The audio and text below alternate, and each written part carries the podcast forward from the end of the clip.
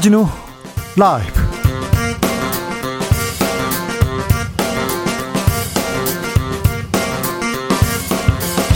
(2021년 11월 10일) 수요일입니다 안녕하십니까 주진우입니다 국민의힘 윤석열 후보가 광주를 찾아 사과했습니다 전두환 미화 발언 개사과 논란을 수습하기 위해서인데요. 광주 시민들은 5.18 묘역에서 윤도하는 물러가라. 국민이 원하는 건 사과가 아닌 사퇴다라고 외쳤습니다.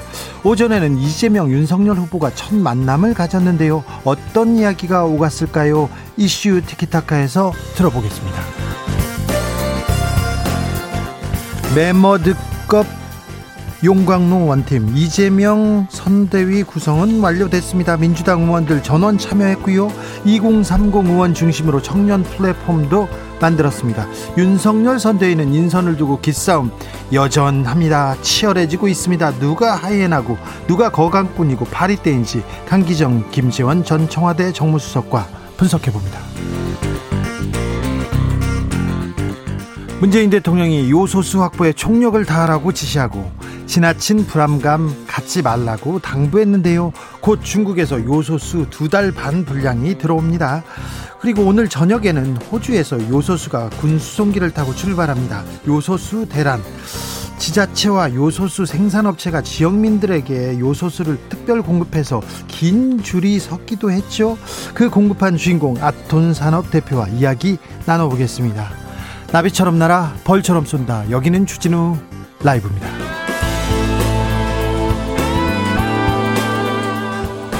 오늘도 자중차에 겸손하고 진정성 있게 여러분과 함께 하겠습니다. 날이 쌀쌀합니다. 추워요. 바람도 많이 불고요. 은행잎, 단풍잎 많이 떨어지고 있는데요. 낙엽 밟는 거 잊지 마십시오. 늦가을 만끽하시기 바랍니다. 첫눈은 왔지만, 네, 서울에는 첫눈은 왔지만, 그래도 아직은 가을이라고 믿고 싶습니다. 자, 주진우 라이브 어디서 지금 함께하고 계신가요? 주진우 라이브 100일장 한번 열어보겠습니다. 은행, 단풍, 가을로 이행시 지어 주시면 응답해 주시면 아, 감사하겠습니다. 샵 9730 짧은 문자 50원 긴 문자는 100원입니다. 콩으로 보내시면 무료입니다. 그럼 주진우 라이브 시작하겠습니다. 인생은 살아있는 것, 살아가는 것, 그리고 사랑하는 것. 주진우 라이브 송년 특집 공개 방송 Live Live Love에 코로나 시대를 잘 살아낸 여러분을 초대합니다. 지금 바로 주진우 라이브 홈페이지를 찾아와 주세요.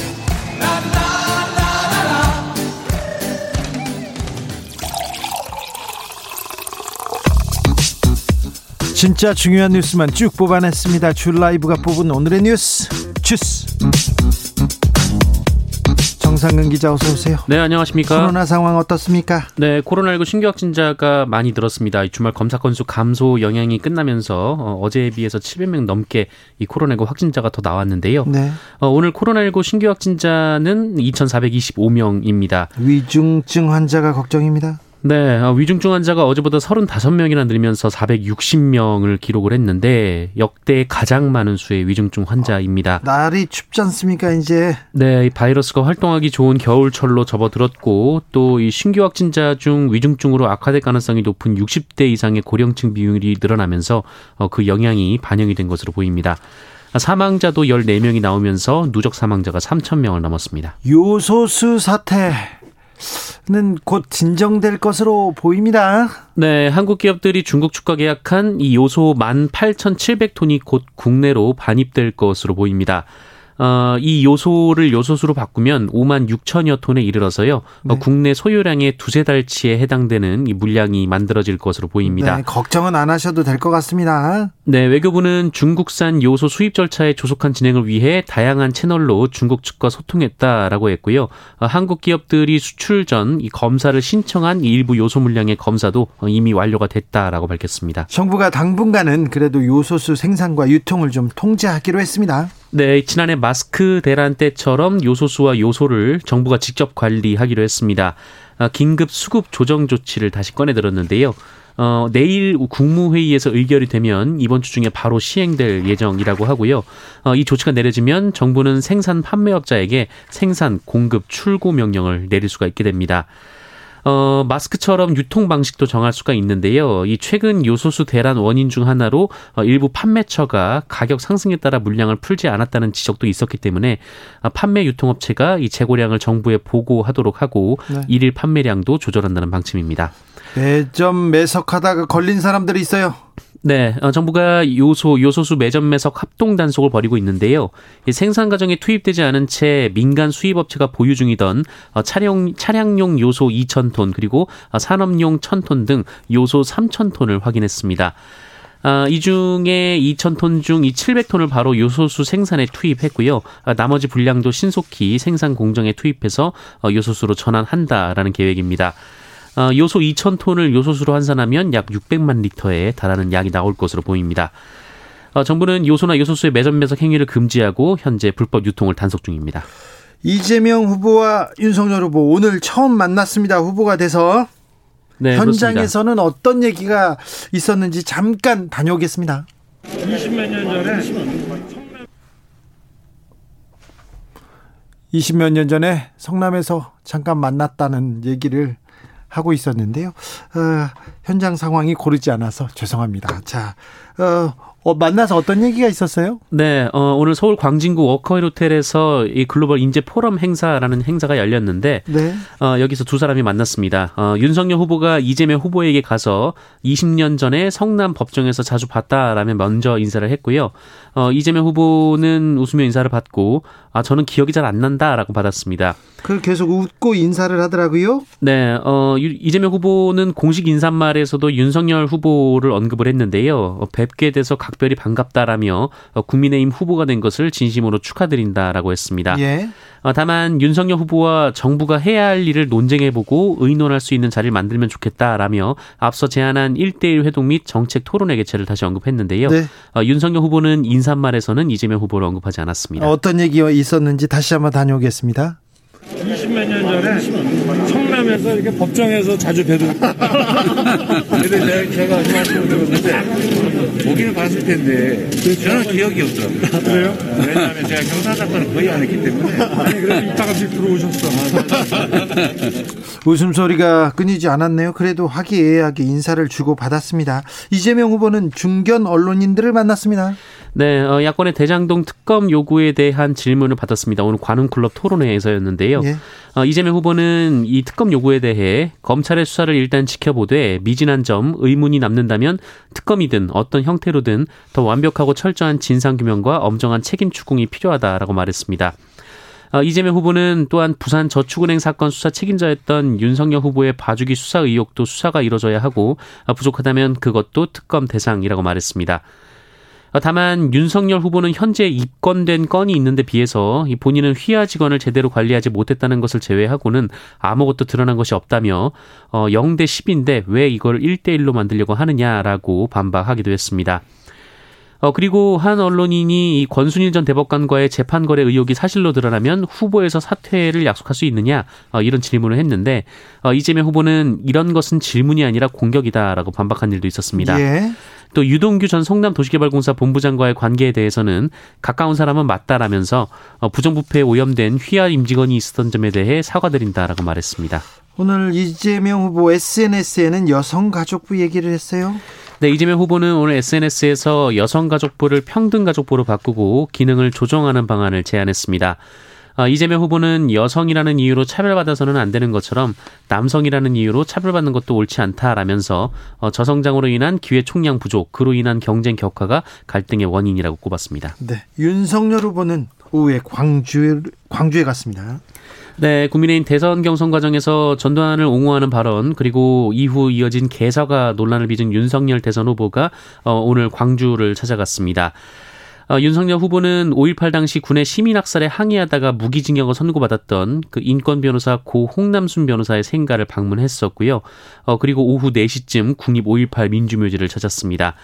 아, 내일은 전남 목포의 김대중 노벨 평화 기념관을 방문한 뒤 어, 경남 김해의 봉화마을로 이동합니다.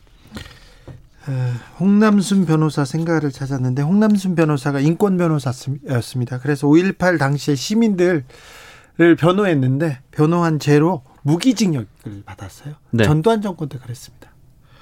전두환 정치가 그랬던 겁니다. 오늘 광주에서 분위기는 어땠습니까? 네, 광주 시민단체들이 앞서서 반발을 강하게 했기 때문에 충돌이 우려가 됐었는데 이 물리적 충돌은 벌어지지 않았습니다만 네. 그 윤석열 후보는 5.18 묘지 안에 들어가지 못했습니다. 어, 입구에서 입장을 밝혔는데요. 이 본인의 발언으로 상처받은 분들께 머리 숙여 사과드린다라고 했고요. 네. 어, 40여 년 전 5월에 광주 시민들이 대한민국 민주주의를 위해 피와 눈물로 희생하는 것을 똑똑히 기억하고 있다라고 말했습니다. 어, 그러면서 본인이 대통령이 되면 어, 쓰라린 역사를 넘어서 꿈과 희망이 넘치는 역동적인 광주와 호남을 만들겠다라고 했습니다. 네. 손준성 검사 고발 사주 의혹의 핵심이죠. 손준성 검사 오늘 공수처에 또 갔습니다. 네, 고발 사주 의혹의 핵심 피의자 이 손준성 대구고검 인권보호관이 오늘 오전 10시 고위공직자 범죄수사처에 다시 소환이 됐습니다. 어, 8일 만인데요. 손준성 검사는 첫 소환 때와 같이 공수처 관용차를 타고 어, 비공개 출석을 했습니다. 어, 손준성 검사는 지난해 4월 이 대검찰청 수사정보정책관으로 일하면서 부하 직원들에게 여권 인사를 향한 고발장 작성을 지시하고 어, 이를 국민의힘 김웅 의원에게 전달해서 실제 고발이 이어지도록 사주한 혐의를 받고 있습니다. 고발 사주 의혹의 제보자였죠. 조성은 씨도 오늘 경찰 조사를 받았습니까? 네, 이 국민의힘 의원들을 고발했는데요. 이 국민의힘 의원들이 자신들의 정치적 이익을 위해 중대한 보복 범죄를 저질렀다라고 주장했습니다. 아, 자신을 모욕하고 무고했다라는 건데요. 네. 어, 조성은 씨는 또한 김웅 국민의힘 의원이 고발 사주에 실체가 없다라고 주장한 것과 관련해 어, 손준성 검사가 검사인 것을 김웅 의원이 몰랐으면 몰라도 어, 김웅 의원의 말은 전체가 거짓이고 대답할 가치가 없다라고 비판했습니다. 조성은 씨도 국민의힘 사람이잖아요. 네, 지금은 네. 탈당했다고 밝혔습니다. 예. 어, 오늘 법조 기자단이 검찰총장하고 좀 충돌이 있었어요. 막 이동을 막고 항의했다는데. 네, 어제 있었던 일인데요. 이 지난달 대검찰청 감, 어, 감찰부가 고발사주 의혹과 윤석열 전 검찰총장 장모 대응 문건 작성 의혹에 대해서 어, 감찰을 벌이면서 네. 어, 대검 대변인의 공용 휴대전화를 이미 제출받아 내용을 분석한 일이 있었습니다. 네, 그걸 공수처가 가져갔죠. 네, 이 사실이 알려지면서 법조 기자단이 강하게 반발을 했는데요. 이 대변인과 기자들이 통화한 내역을 포렌식을 하면 언론 자유를 침해한다라는 것이 이들의 주장입니다.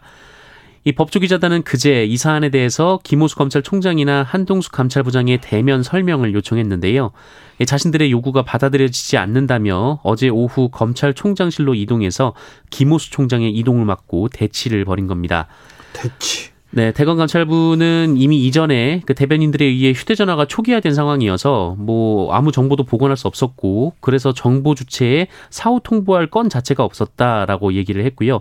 어, 언론 활동에 어떠한 영향을 미치거나 제한을 가한 의도는 전혀 없다라고 설명했습니다만 어, 기자단은 불법이라고 주장하고 있습니다. 어, 김호수 총장은 50여 분간 대치를 하다가 해명은 감찰부에서 낼 것이고 미비하다면 대변인을 통해서 의견을 달라라고 했고요.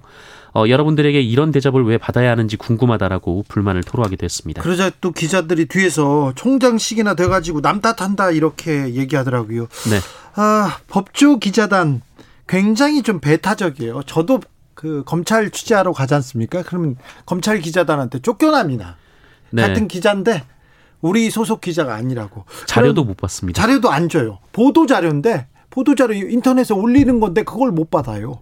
근데 우리가 남이가 하던 법조 기자든 검사와 기자의 밀착 관계는 정말 좀 심각한 문제를 가지고도 있었어요. 그런데 삼성 문제나 재벌 문제 몇 가지를 제외하고는 거의 대부분 검찰 편에 섰던 검찰 기자단에서 총장한테 항의하고 대치하는 거, 오, 이거 전에 없던 일입니다. 윤석열 전 총장 시절이었으면 어우 절대 없었던 일인데 아, 좀, 근데 기사를 좀 쓰시지, 법조 기자단은. 이거 문제가 있다고 기사를 쓰시지, 거기 가서 대치하고 이렇게 손가락질하고, 네, 참. 법조 기자단은 특별히 그 선배인 김만배 씨한테도 좀 한마디 하시고, 관련 기사를 쓰셔야지. 이렇게, 어, 전에 없던 일이 벌어지고 있습니다. 네.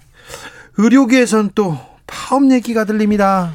네, 오늘부터 서울대병원과 대구 가톨릭대 병원이 파업을 시작했습니다. 아, 민주노총 공공운수노조 의료연대 본부는 내일 파업, 파업을 진행하고 어, 이에 앞서서 몇몇 병원이 오늘 출정식을 갖고 파업에 돌입했다라고 밝혔습니다. 어, 의료연대 본부는 감염병 대응 인력 기준 마련, 의료 사회 서비스 공공성 강화, 의료 돌봄 인력 충원 등을 담은 다섯 개 요구안을 제시했지만 이 정부가 지금까지도 수용하고 있지 않다면서 파업 돌입 사유를 설명했습니다. 아, 의료 공백 있을까 걱정인데요. 네, 다만 이번 파업은 의료 현장의 어려움을 호소하는 성격이 강해서 현장 인력보다는 노조 간부들을 중심으로 파업에 돌입한 상황입니다. 네. 어, 따라서 진료 공백은 발생하지 않을 것으로 보입니다. 네, 도심 한복판에서 옛 애인을 상대로 인질, 인질글을 아 이런 못된 남성이 있습니다. 인질극을 벌였어요. 네, 어제 새벽 5시쯤 경기도 부천의 한 유흥가에서 23살 이모 씨가 전 여자친구를 인질로 잡고 경찰과 대치하다 체포했, 체포됐습니다. 어, 이 남성은 지난 5일 헤어진 여자친구를 강하게 밀쳤다가 폭행 혐의로 입건된 바 있는데요. 이 불구속 상태에서 경찰 조사를 앞두고 사진을 들고 다니면서 이 여자친구를 전 여자친구를 수소문하고 다니기까지 했다고 합니다. 어, 결국 이 남성이 여성을 발견했고요. 술집에서 여성을 끌고 나오면서 인질극이 시작이 됐는데 어, 이를 말리는 피해자의 지인을 폭행하기도 했습니다. 어, 이 인질극은 경찰이 1시간 반 만에 이 남성을 제압함으로써 끝났는데요. 어, 경찰은 이 남성에게 살인미수와 상해 그리고 어, 최근 시행된 스토킹 처벌법 위반 혐의도 적용해서 구속영장을 신청할 계획입니다. 구속해야 됩니다. 구속해야 돼요. 격투기 선수라면 건장한 남자라면 이분이 인질극을 벌이지도 않았을 겁니다. 약한 사람을 상대로 힘을 쓰다니 구속해야 됩니다. 한 공무원이 야근비를 빼돌렸다가 적발됐는데 야근비가 천만 원이 넘어요? 네, 광주 서구의 한 공무원이 야간 근무 기록을 허위로 조작해서 공금을 빼돌렸다는 의혹이 제기됐습니다. 네. 어, 7급 공무원 A 씨는 1년여에 걸쳐 야근을 하지 않고도 한 것처럼 속였고 특근비 천여만 원을 빼돌렸다라는 의혹을 받고 있는데요. 예. 어, 일과 후 1시간 이상 야근을 해야 이 특근비 수령 대상이 되는데 A 씨는 근무 기록을 허위로 기재하는 수법으로 수당을 챙긴 것으로 추정되고 있습니다. 어, 행정복지센터에서 일하다가 본청에 들어왔는데 이후 이 직원들 사이에 소문이 돌면서 적발이 됐습니다. 어, 이 A 씨는 의혹이 불거지자 현재 일부 금액을 반납한 것으로 전해졌습니다. 아유, 아직도 이런 공무원이 있습니까? 야근비 빼돌리고 추가 수당 빼돌리고. 네. 주스 정상근 기자와 함께했습니다. 감사합니다. 고맙습니다. 백일장 가볼까요? 0249님께서 가 가버리는겨 가을아 을, 을매나 기다렸는데 벌써가 안 돼! 얘기합니다. 아, 네. 어, 처음부터 좀 셉니다. 7489님께서 가, 가만히 있으니까 국민이 가만히로 보이시나요? 을, 을인 국민을 위해서라고 말씀들 하시는데 그 기한은 선거 전날까지인 것 맞죠? 국민을 수평적인 입장에서 생각하고 행동하는 분이 우리의 20대 대통령이 되었으면 합니다. 예. 오르신 말씀입니다. 0800님, 단, 단 하나의 시사, 풍, 풍진우 라이브. 아, 예. 어, 훌륭하십니다. 최영성님, 단, 단단히 투표해야지. 풍, 풍비 박산 날라. 그러게요. 풍비 박산 날라. 좋습니다. 0406님께서, 은, 은행에 있는 돈 다 내 것이면 좋겠다. 행, 행여나? 네. 알겠습니다. 9809님께서, 저 윤석열 지지하는데 콘서트 그 공개 방송 가도 되나요? 주변에서 때릴 것 같아요. 근데 아 그렇지 않습니다. 네. 주진우 라이브는요, 네, 공정하고요, 공평하고 정의를 향해서 유유히 달려갑니다. 그러니까 뭐 누구든 오셔도 됩니다. 네. Live Live Love 주진우 라이브 특집 공개 방송에 여러분을 초대하겠습니다. 교통정보센터 다녀오겠습니다. 김한나 씨.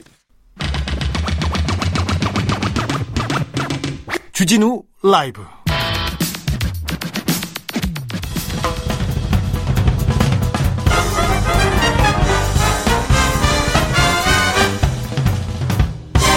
훅 인터뷰 모두를 위한 모두를 향한 모두의 궁금증 훅 인터뷰 디젤 차 타시는 분들 요즘 요소수 때문에 걱정 많습니다. 소방차, 버스, 화물차 요소수가 꼭 필요한 곳이 많은데 물량은 딸려서 걱정입니다. 요소가 이렇게 요소 요소해서 이렇게 중요한 역할을 했는지 몰랐어요. 그런데 정부에서 어, 중국에서 호주에서 베트남에서 요소수 속속 들여올 예정이니까 큰 걱정은 안 하셔도 될 것 같습니다. 아무튼 요소수 위기 극복 방법은 뭘까 찾아보겠습니다. 호남에서 요소수를 유일하게 만드신 는 김기원 아톤산업 대표 만나보겠습니다. 대표님. 네, 안녕하세요. 고... 아톤산업의 저 김기원이라고 합니다. 사장님 그 고생이 많으세요? 예. 네. 어제 저기 익산 실내체육관에서 길게 줄이 늘어섰던데 대표님이 이거 요소수 공급하신 거죠? 예, 그렇습니다. 네. 어, 어떻게 이렇게 공급하게 됐습니까? 음, 일단 저희 회사 앞에 예. 어, 연일 많이 이렇게 그 줄을 지어가지고 이렇게 서 있어서 네. 저희 회사의 생산에 많이 지장이 가서 네. 익산시에서 이제 배려를 해주셔서 그 저희는 이제 생산을 하는 회사지 판매하는 회사가 아니니까 네.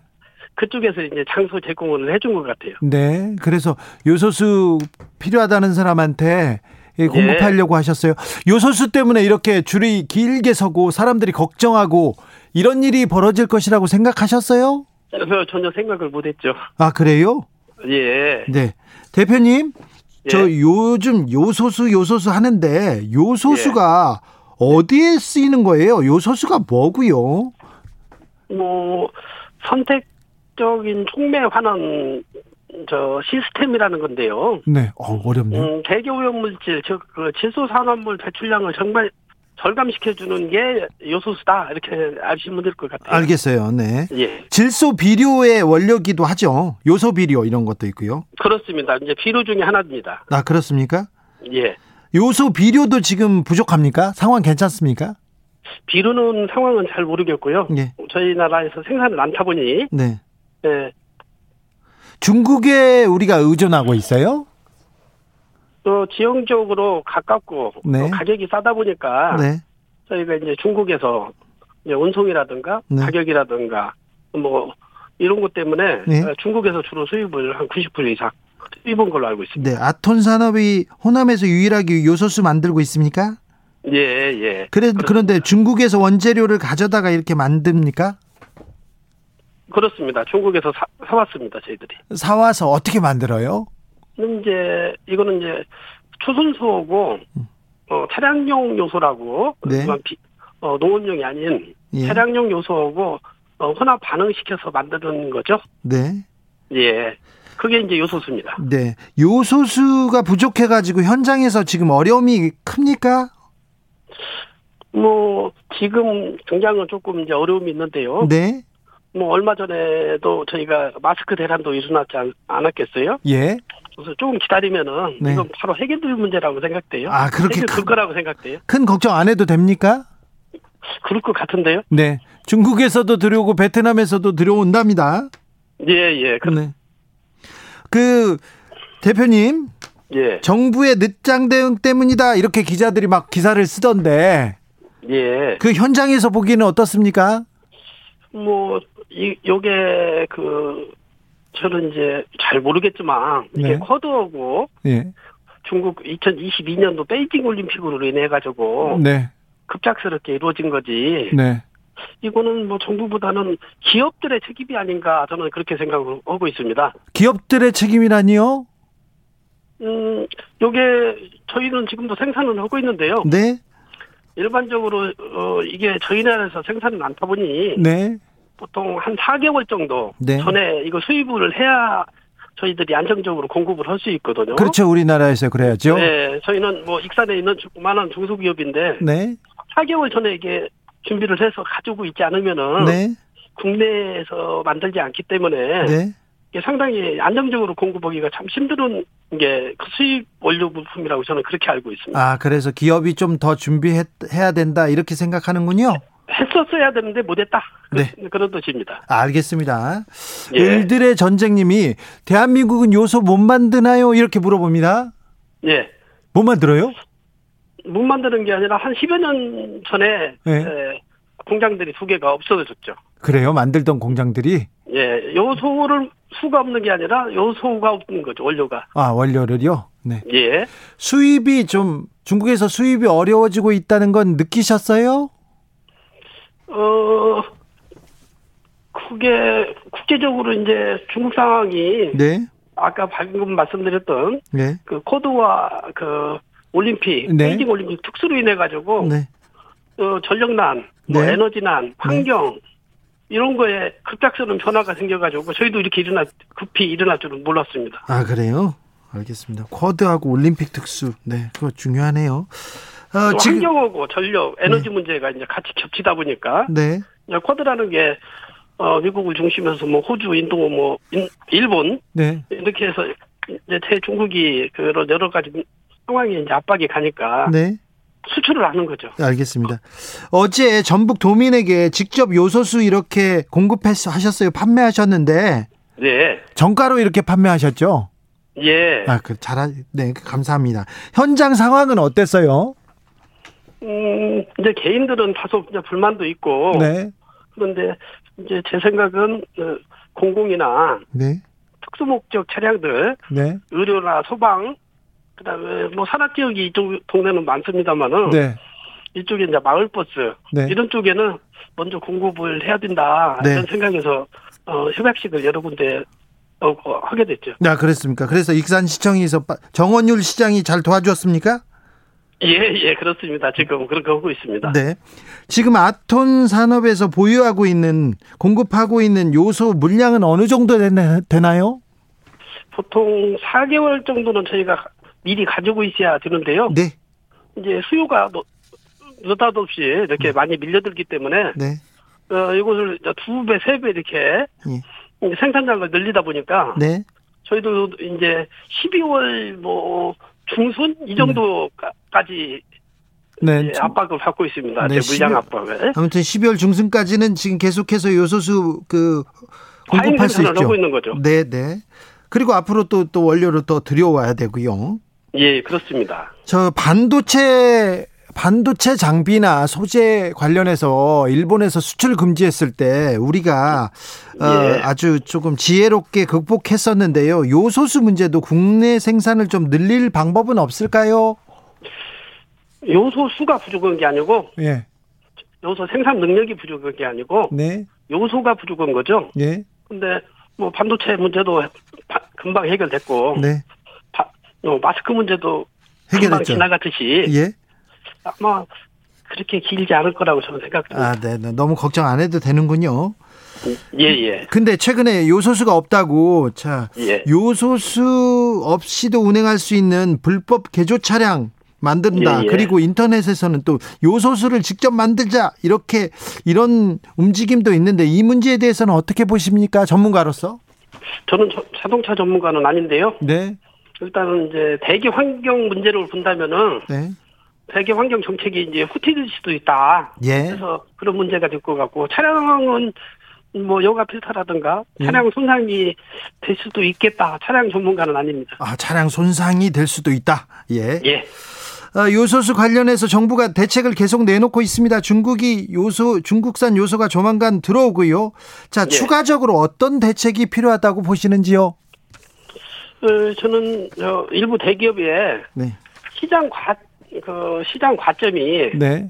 어, 문제가 있었지 않을까 이렇게 생각하고 있습니다. 일부 기업의 과점이 예. 예, 예. 저희 같은 중소기업도 지금까지도 계속 생산하고 있지 않- 않나요? 네, 근데 시장 과점을 가지고 있는 사람들이 네, 이 물량 확보 문제도 가- 당연히 그렇죠. 어, 책임을 졌어야 되는 문제인데 네, 이거 시장에서 해결된 문제인데 네. 그 책임을 다하지 못한 게 이게 이거 네. 혼란이 잠깐 있지 않나 네. 예, 이렇게 생각합니다. 그럼 요소 관련 대기업에서 이게 좀 책임이 큰 건가요? 대기업에서 수입합니까? 자, 대기업에서 시장을 예, 이거 판매 시장을 뭐 80% 70% 지금은 이제 50%라고 그러는데 네, 이거 저- 전체 그 판매량을 가지고 있다가 네, 재고 물량을 그 떨어뜨림으로 인해서 네. 나라 전체가 이렇게 시- 시끄러워지고 혼란이 된 거 아니겠어요? 아 그래요? 예. 네, 판매량이 많은 만큼 네, 안정적인 공급이라든가 네. 재고라든가 네. 이렇게 가지고 있었어야죠. 네. 자, 요소수를 가장 많이 파는 그 가장 많이 가지고 있는 과점 그 대기업은 어디 어디입니까? 그거는 제가 조금 마- 이- 말씀드리기가 그러는데 롯데잖아요. 예. 네, 네, 알겠습니다. 사장님 말씀 감사합니다. 기자 하셔도 되겠어요. 아, 죄송합니다. 네, 아닙니다. 네, 오늘 말씀 감사하고요. 어, 예, 고맙습니다. 더, 더, 더 많이 힘써 주십시오. 감사합니다. 김기원 아톤 산업 대표였습니다. 예.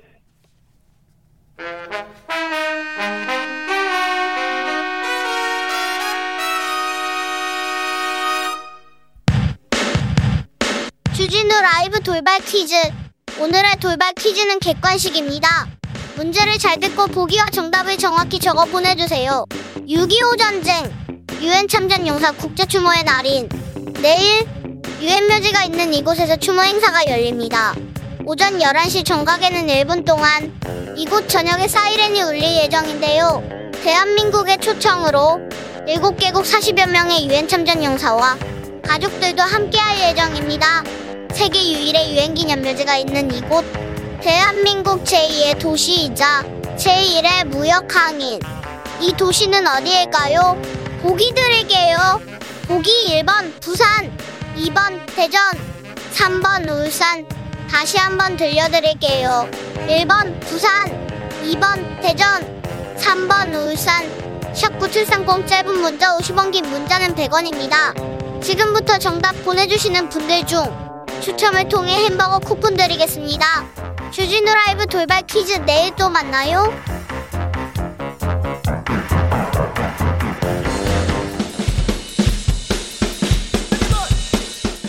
틱탁 틱탁 틱탁. 현란한 입담의 환상 드리블. 오늘 이 뉴스를 주목하라. 이슈 티키타카. 머리부터 발끝까지 핫이슈 더 뜨겁게 이야기 나눠봅니다. 오늘은 두 교수님 배틀입니다 청코너 최진봉 성공회대 교수 네 안녕하세요 최진봉입니다 반갑습니다. 홍코너 장성철 대구 가톨릭대 특임 교수 네, 안녕하세요. 장성철입니다. 네, 저희 멤버였던 김병민 대변인은 지금 광주에서 비 맞고 있더라고요. 과- 비 맞으면서 윤석열 후보 옆에 서 있던데 옆에서 어떤 얘기를 하는지 골똘히 쳐다보고 있더라고요. 이 얘기 듣고 있었습니다. 발언으로 상처받으신 모든 분들께 머리 숙여 사과드립니다.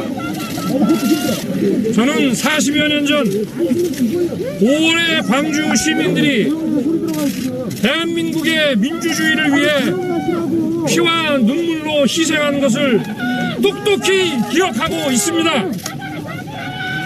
광주의 아픈 역사가 대한민국의 자랑스러운 역사가 되었고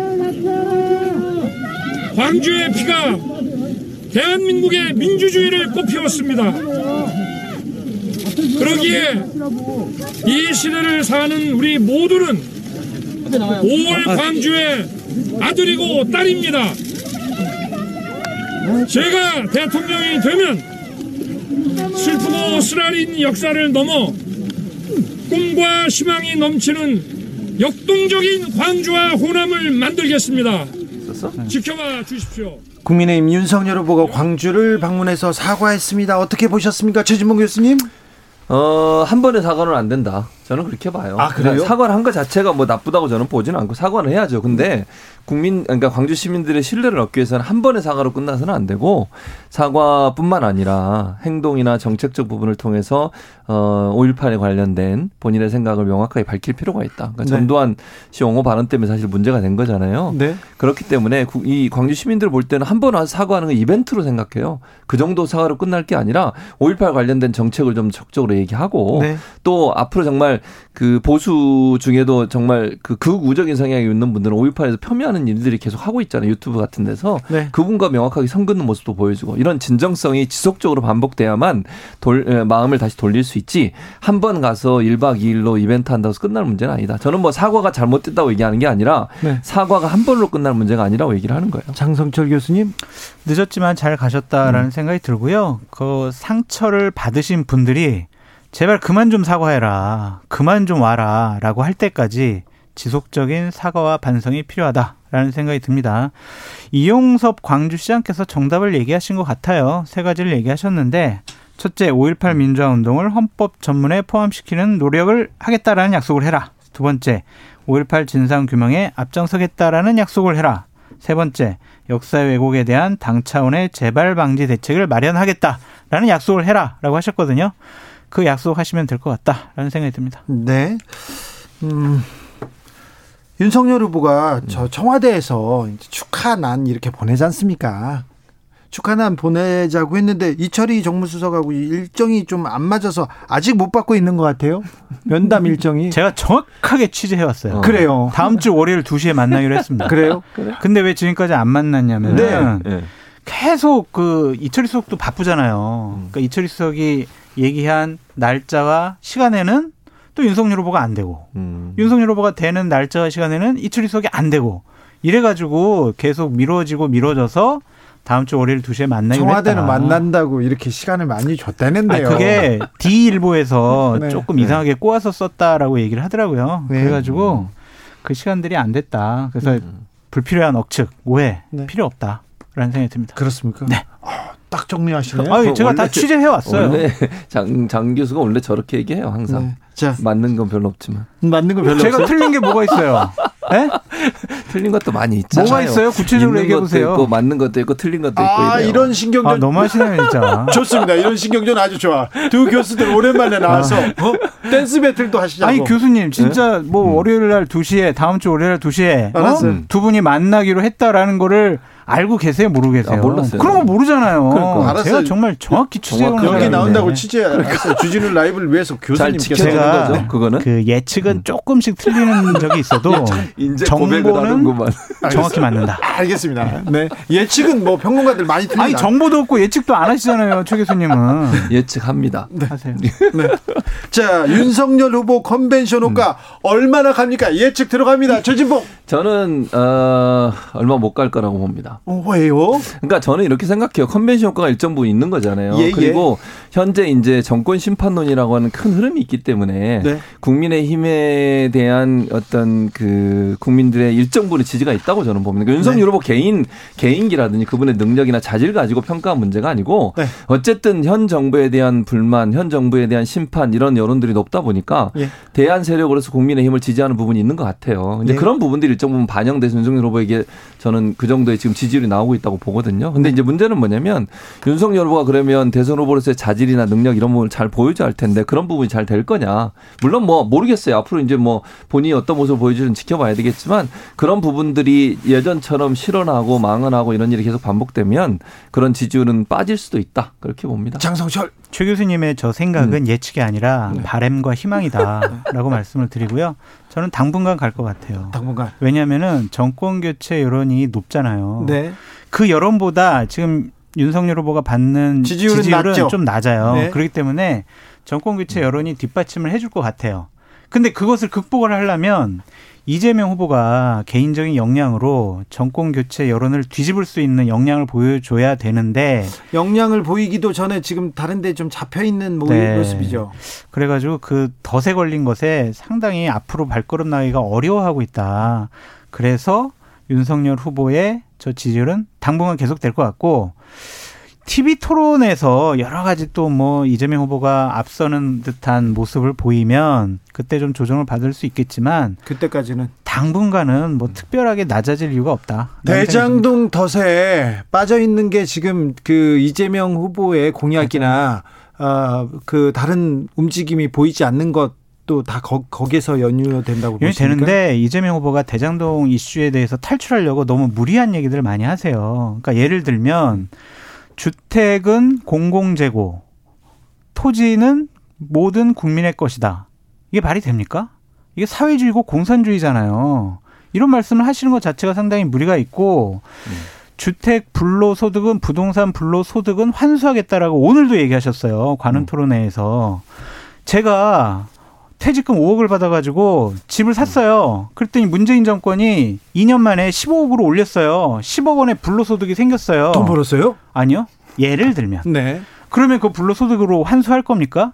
이런 기준도 명확지가 않아요. 그래서 너무 무리한 공약을 남발하고 계신다. 최진봉. 남발은 아니고 아까 뭐 그 예측 두고 지켜보면 알 것 같고요. 네. 그러니까 지지율에 대해서는 네. 그러니까 본인이 너무 단언해서 얘기하면 안 된다고 보고 불로소득이란 말은 이런 얘기예요. 예를 들면 부동산 업자들이 지금 이제 LH 사태나 아니면 대장동 사업처럼 이렇게 사업을 통해서 불법적인 방법이나 아니면 민간업자가 너무 많은 수입을 가져가는 부분 이런 부분들에 대해서 환수하겠다는 얘기라고 생각이 들어요. 그러니까 개인적으로 예를 들어서 지금 장 수장이 장 교수가 예를 들었던 것처럼 집을 본인이 하나 사서 오랫동안 갖고 계셨는데 집값이 오르고 이런 부분에 얘기하는 건 아니라고 봐요 저는. 그러니까 이재명 후보가 얘기하는 불로소득이라는 개념은 민간 사업자들이 부동산 개발을 통해서 엄청나게 많은 돈을 벌었는데 그 부분이 우리가 생각하는 일반 국민이 생각하는 범위, 범위를 넘어갔을 때 일정 부분 공공이익을 환수하자. 왜냐하면 대장동 사건 이후에 국민의힘이나 보수진영에 있는 분들이나 국민들이 많은 부분 거기에서 화가 나 있는 거잖아요.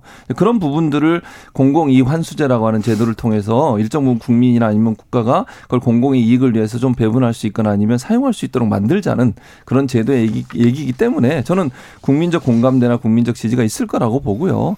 그러니까 이게 정상적인 방법으로 돈을 버는 걸 나쁘다고 얘기하는 게 아니라 우리가 생각하는 기대 이상의 수입이 부동산 개발을 통해서 났을 경우 경우에 그걸 공공 일- 일정 부분 환수하도록 하는 방안 그 방안을 얘기했다고 생각해요. 반박을 좀 드리면 음. 그 며칠 전에는 그런 식으로 구분해서 얘기하셨어요. 음. 부동산 이익을 환수하겠다라는 것과 택지 개발 이익을 음. 좀 환수하겠다 두 가지로 나눠서 말씀하셨는데 오늘 관훈 토론회에서는 부동산 부당 이익을 환수하겠다라고 그 부- 부분만 얘기하셨거든요. 그래서 제가 문제점을 지적하시는 음, 하는 거다. 왜냐하면 대선 후보는요 정확히 말씀하셔야 됩니다. 자꾸 그 말뜻을 해명하고 다른 뜻이 있었어요. 뭐 이런 말이에요라고 해명하기 시작을 하면 그 메시지 전달 자체가 잘못된 것이다라고 말씀을 드리고 싶습니다. 그러니까 장 교수가 말씀한 부동산 부당 이익이라는 게 정상적인 방법으로 이익을 부동산 얻는 거잖아요. 불로소득 일하지 않아서 번 거 불로소득. 그렇죠. 그러니까 부동산 불로소득이나 부당 이익 같은 개념이라고 저는 생각을 해요. 그러니까 장 교수는 이제 이재명 후보가 얘기했던 말에 이제 의미를 그렇게 해석하시지만 부당이익이나 불로소득이 결국 아까 제가 말씀드린 그 내용의 개념이라고 저는 보고 국민들이 그렇게 이해할 거라고 저는 봅니다. 네.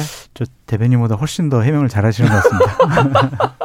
자, 국민의힘 선대위 잘 꾸려집니까? 이 김종인 위- 전 비대위원장은 어떤 생각을 가지고 있고 이준석 대표는 어떤 생각을 하고 있고 윤석열 후보는 어떤 생각을 하고 있습니까? 시간이 지나면 해결될 사소한 갈등과 이견이 있다라고 말씀을 드리고요. 음, 지금 있는 갈등은 사소한 거다. 사소한 것 같아요. 왜냐하면 거의 해결이 되어 가고 있다라고 말씀드리고 싶어요. 어제 윤석열 후보랑 김종인 위원장하고 임태희 전 청와대 비서실장 있잖아요. 네. 세 분이 만나가지고 여러 가지를 조율을 했고 김종인 위원장께서 임태희 비서실장은 좀 중히 쓰셔라라고도 얘기를 했고 그 부분에 대해서 충분히 받아들이셨고요.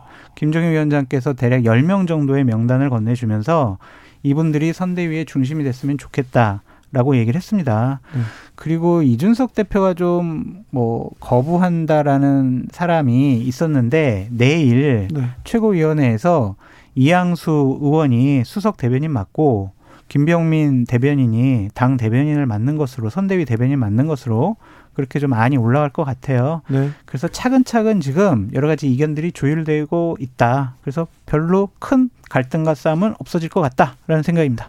그러니까 뭐장 교수가 얘기한 대로 돼서 그렇게 잘 되면 문제가 없을 것 같아요. 근데 뭐 이제 앞으로 지금 얘기했던 부분들이 장 교수가 개인적으로 취재해 오신 부분인 것 같은데 그 부분이 이 수면에 드러나고 이런 부분들이 또 없는 부분이 있을 수 있으니까 김종인 전 비대위원장이 주셨다는 아까 얘기하신 그런 명단 네. 이런 부분들을 100% 받아들일 거냐. 또 사실은 이제 그 캠프에서 그 전에 기존에 있었던 사람들의 반발 이런 부분들은 아직까지 구체적으로 나온 건 없어요. 근데 네. 그런 과정에서 조율을 하다 보면 이제 캠프에서 열심히 일했던 사람들의 이름이 빠질 수도 있고 근데 그분들의 반발들이 있을 수 있어서 이건 조금 더 지켜봐야 된다 그렇게. 그런데 안 권성 지켜봐도 됩니다. 권성동 그리고 임태희 어째 MB맨들이 다시 귀환합니다. 친이 분들 네. 또한 이명박 정부에서 여러 가지 일을 했던 분들 이양수 수석 대변인 같은 경우도 청와대에서 행정관 하셨던 분이거든요. 에, 그러니까- 임태희 전 비서실장이고요. 네, 맞아요. 이명박 전 대통령을 모셨던 분들이 주축 세력이 되는 것 같다라는 생각입니다. 그렇죠. 네. 그것이 뭐 옳고 그르다라고 얘기할 수는 없을 것 같고요. 그분들의 능력을 김종인 위원장이나 윤석열 후보나 높게 평가하는 것 같아요. 지금 윤석열 후보하고 김종인 위원장하고는 그냥 한 배를 탄 탔다고 보면 됩니까? 아직도 둘이서 좀 약간 실력 뭐냐 역, 역할을 가지고 이렇게 어? 약, 약간 약간의 줄다리기 신경전은 있는 것 같습니다. 신경전이 있는데. 네. 그러니까 그 10명의 명단을 다 받아들일 거는 같아요. 그래요? 근데 그 명단에 이 사람은 요런 역할이 중요해. 선대위에서 이 직책을 줘라고 하는 것을 다 받아들일 것이냐는 좀 두고 봐야 될 것 같은데. 5962님께서 김종인 10명 중에 혹시 최진봉이 있습니까? 없습니다. 네. 장 교수님이 있습니까? 없습니다. 없어요? 네. 왜 장 교수님 없죠? 저는 이미 드럼통에 빠져가지고요. 양성근님께서 그러면 홍준표 의원은요? 홍준표 의원은 본인이 새로운 신당이라든지 네. 다른 일을 하겠다라는 생각과 힘이 없다라고 말씀을 하셨어요. 음. 패자의 권리가 뭐냐면은요. 아, 나는 패배했으니까 약간은 좀 내 화도 좀 내고 좀 불편한 심기를 좀 표출할게요. 라고 하는 거거든요. 그럼 승자의 의무는 뭐냐면요. 그런 패자를 옹호하고 포용하고 넉넉한 마음으로 받아들이고 좋은 달라는 좋은 자리 주고 네. 이러는 게 승자의 의무입니다. 네. 윤석열 후보 측에서 자꾸 뭐 2030 세대들이 뭐 역선택을 했다 이런 생각하지 말고요. 홍준표 후보 쪽에서 해달라는 거를 해주면 됩니다. 뭐 홍준표 캠프 쪽 사람들이 그렇게 많지 않잖아요. 없어요. 네. 그래서 네. 해줄 수 있는 것도 많죠. 네. 그러니까 지금 챙겨야 되는 사람이 조경태, 배현진 정도 되지 않습니까? 뭐 이현주 전 의원 이현주죠. 네, 그 정도 네. 정도. 네, 그 정도니까. 네. 당연히 한 자리씩 주시면 돼요. 그렇습니까? 네. 거기 장성철 교수는 없네요. 저는 이제 주진우 라이브에 나와서 평론하는 거를 제 꿈으로 삼고 이렇게 하겠습니다. 오칠님께서 요소 요소에 전문가 쓴다고 했는데 캠프도 윤석열 후보 마음대로 못하는구만 이렇게 얘기하네요. 어, 0861님께서 기본 생각이 달라서 다른 얘기하다가 50 질문하면 또 도대료표 될 것 같습니다 하는 분이 계시고요. 8891님 말로 하는 사과가 중요한 게 아니라 본인의 주관이 중요하죠. 진정성 어- 진정성 없이 여론에 밀려서 억지 사과하는 모습이 국민은 원치 않습니다. 얘기하는데 진정성을 보일지 한번 지켜봐야 되겠습니다. 그런데요, 민주당 선대위는 메머드급으로 용광로를 꾸리긴 꾸렸는데 사람들도 많이 들어갔는데 잘 돌아가고 있습니다. 잘 돌아가고 있습니다. 어떻게 하세요? 잘 돌아가고 있어요. 아, 본인은 여기 무슨 국민의힘 정보 열심히 빼온다고 저렇게 얘기하더니 네. 자, 잘 돌아가고 청년 있고요. 플랫폼도 만들고 네. MZ 세대하고 소통한다고 하는데 잘 네. 돼가고 있습니까? 네, 잘 돼가고 있고요. 이제 김남국 의원이 사실은 지난번에 수행실장을 하다가 바뀌었어요. 한준호 의원하고. 왜냐면 이제 한준호 의원이 이낙연 캠프에 있었거든요. 그래서 이제 그 뭐 원팀 만들고 통합한다는 개념이 좀 일정 부분 작용 작용했던 것 같고 그래서 네. 이제 어떤 역할을 할지 고민이 있었는데 이번에 이제 뭐 잘 아시는 것처럼 홍준표 후보를 지지했던 2030 세대가 어 탈당 도 시도 있었고 또 그 국민의힘에 대한 어떤 실망함 이런 경선 과정에서 이런 부분 때 떨어져 나왔기 때문에 그 부분을 누가 잡느냐가 중요하다고 보여져요. 그런 차원에서 본다고 하면 김남국 의원이 이제 그런 부분을 주도적으로 할 것 같고요. 그래서 20대 30대의 민주당 의원들이 그 팀에 들어가서 20, 30대와 소통하고 그들의 요구 사항이 뭔지를 적극적으로 어, 경청하는 그런 플랫폼을 만든다고 합니다. 2030 세대 이번에는 국민의힘이 조금 음, 자신 있다 지금 자신감을 보입니다. 여론조사를 보면 어느 정도 국민의힘이 더 많은 지지를 받고 있는 것 같습니다. 그것은 이제 민주당이 조국 전 장관 사태 이후에 공정하냐 정의로우냐 이 부분에 대해서 2030 세대들의 분노를 샀기 때문에 왜 또 거기서 조국이 나옵니까? 아니 그때 이후부터 분노를 사가지고 민주당을 좀 외면한 것 같아요. 그래서 그 마음을 되돌리기는 좀 쉽지가 않을 것 같다라는 생각이 듭니다. 그 마음이 윤석열한테는 안 가고 홍준표한테 갔었는데. 네. 네. 그러니까 홍준표 후보한테 간 이유는 얘기하려면 되게 복잡해요. 그 어쨌든 2030들의 마음을 표현을 대변을 해주는 사람이 이준석 대표라고 생각을 했는데 예. 윤석열 후보가 이준석 후보를 무시하거나 네. 뭐또 이준석 대표 없을 때 당에 입당을 하고 탄핵한다 그러고 그런 것 때문에 또 우리의 대변자인 이준석을 무시해 윤석열 싫어 이제 그때부터 시작된 것 같아요. 예.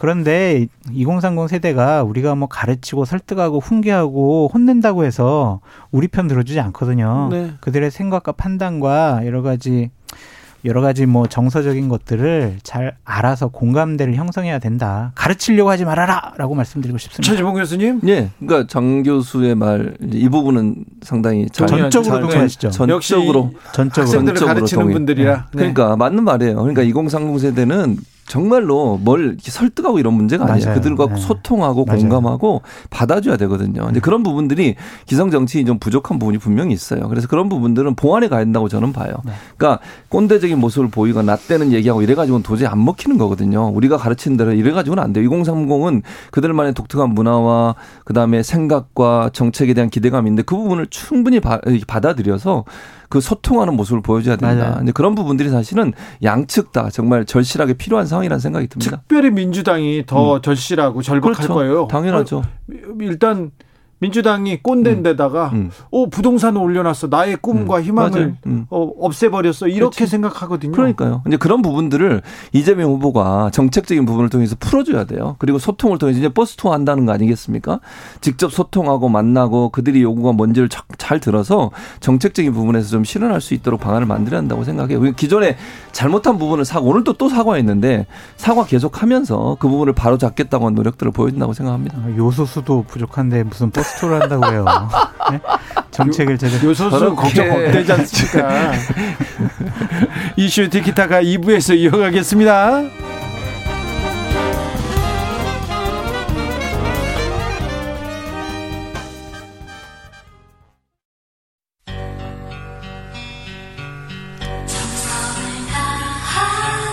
정성을 다하는 국민의 방송 KBS 주진우 라이브 그냥 그렇다고요. 주진우 라이브 함께하고 계십니다. 지역에 따라 2부에서 합류하시는 분들 계시죠? 어서 오십시오. 자리 잡으십시오. 7시까지 함께해 주십시오. 라디오 정보센터 다녀오겠습니다. 정한나 씨. 이슈 티키타카 이어가겠습니다. 장성철 교수님. 네. 중국에서 요소가 출발했다고 합니다. 다행입니다. 네. 큰 걱정 안 하셔도 될 것 같아요. 버스 투어 된다고. 하셔도 되겠습니다. 네. 이재명 후보님. 아, 그럴까요? 네. 어, 5405님께서 2030 세대의 근본적인 울분이 무엇인지 좀 찾아주세요. 2030 심리를 분석하고 평론하는 기성세대는 많은데, 진짜 2030의 목소리를 듣고 이렇게 경청하는 사람들은 없는 것 같습니다. 교수님들은 학생들이 무슨 생각하는지 좀 잘 듣고 계십니까? 예, 얘기를 많이 하고 있고요. 그 네. 친구들이 되게 어려워하는 부분이 일단은 일자리더라고요. 예. 대학을 졸업하고 나서 나는 무엇을 하면서 살아야 하는가에 음. 대한 가치와 철학, 생계 문제가 한꺼번에 상당히 걱정으로 다가오는 것 같습니다. 네. 그 부분에 대해서 정치권에서 해결해주지 못하는 한 2030 세대의 분노가 계속될 것으로 보여집니다. 0529님께서는 2030도 중요하지만 4050의 마음은 누가 헤아려주, 헤아려주나요? 샌드위치 세대인데 외로워요. 그렇죠. 아무래도 4050도 어렵죠. 사실은 예. 자식 키워야 되지.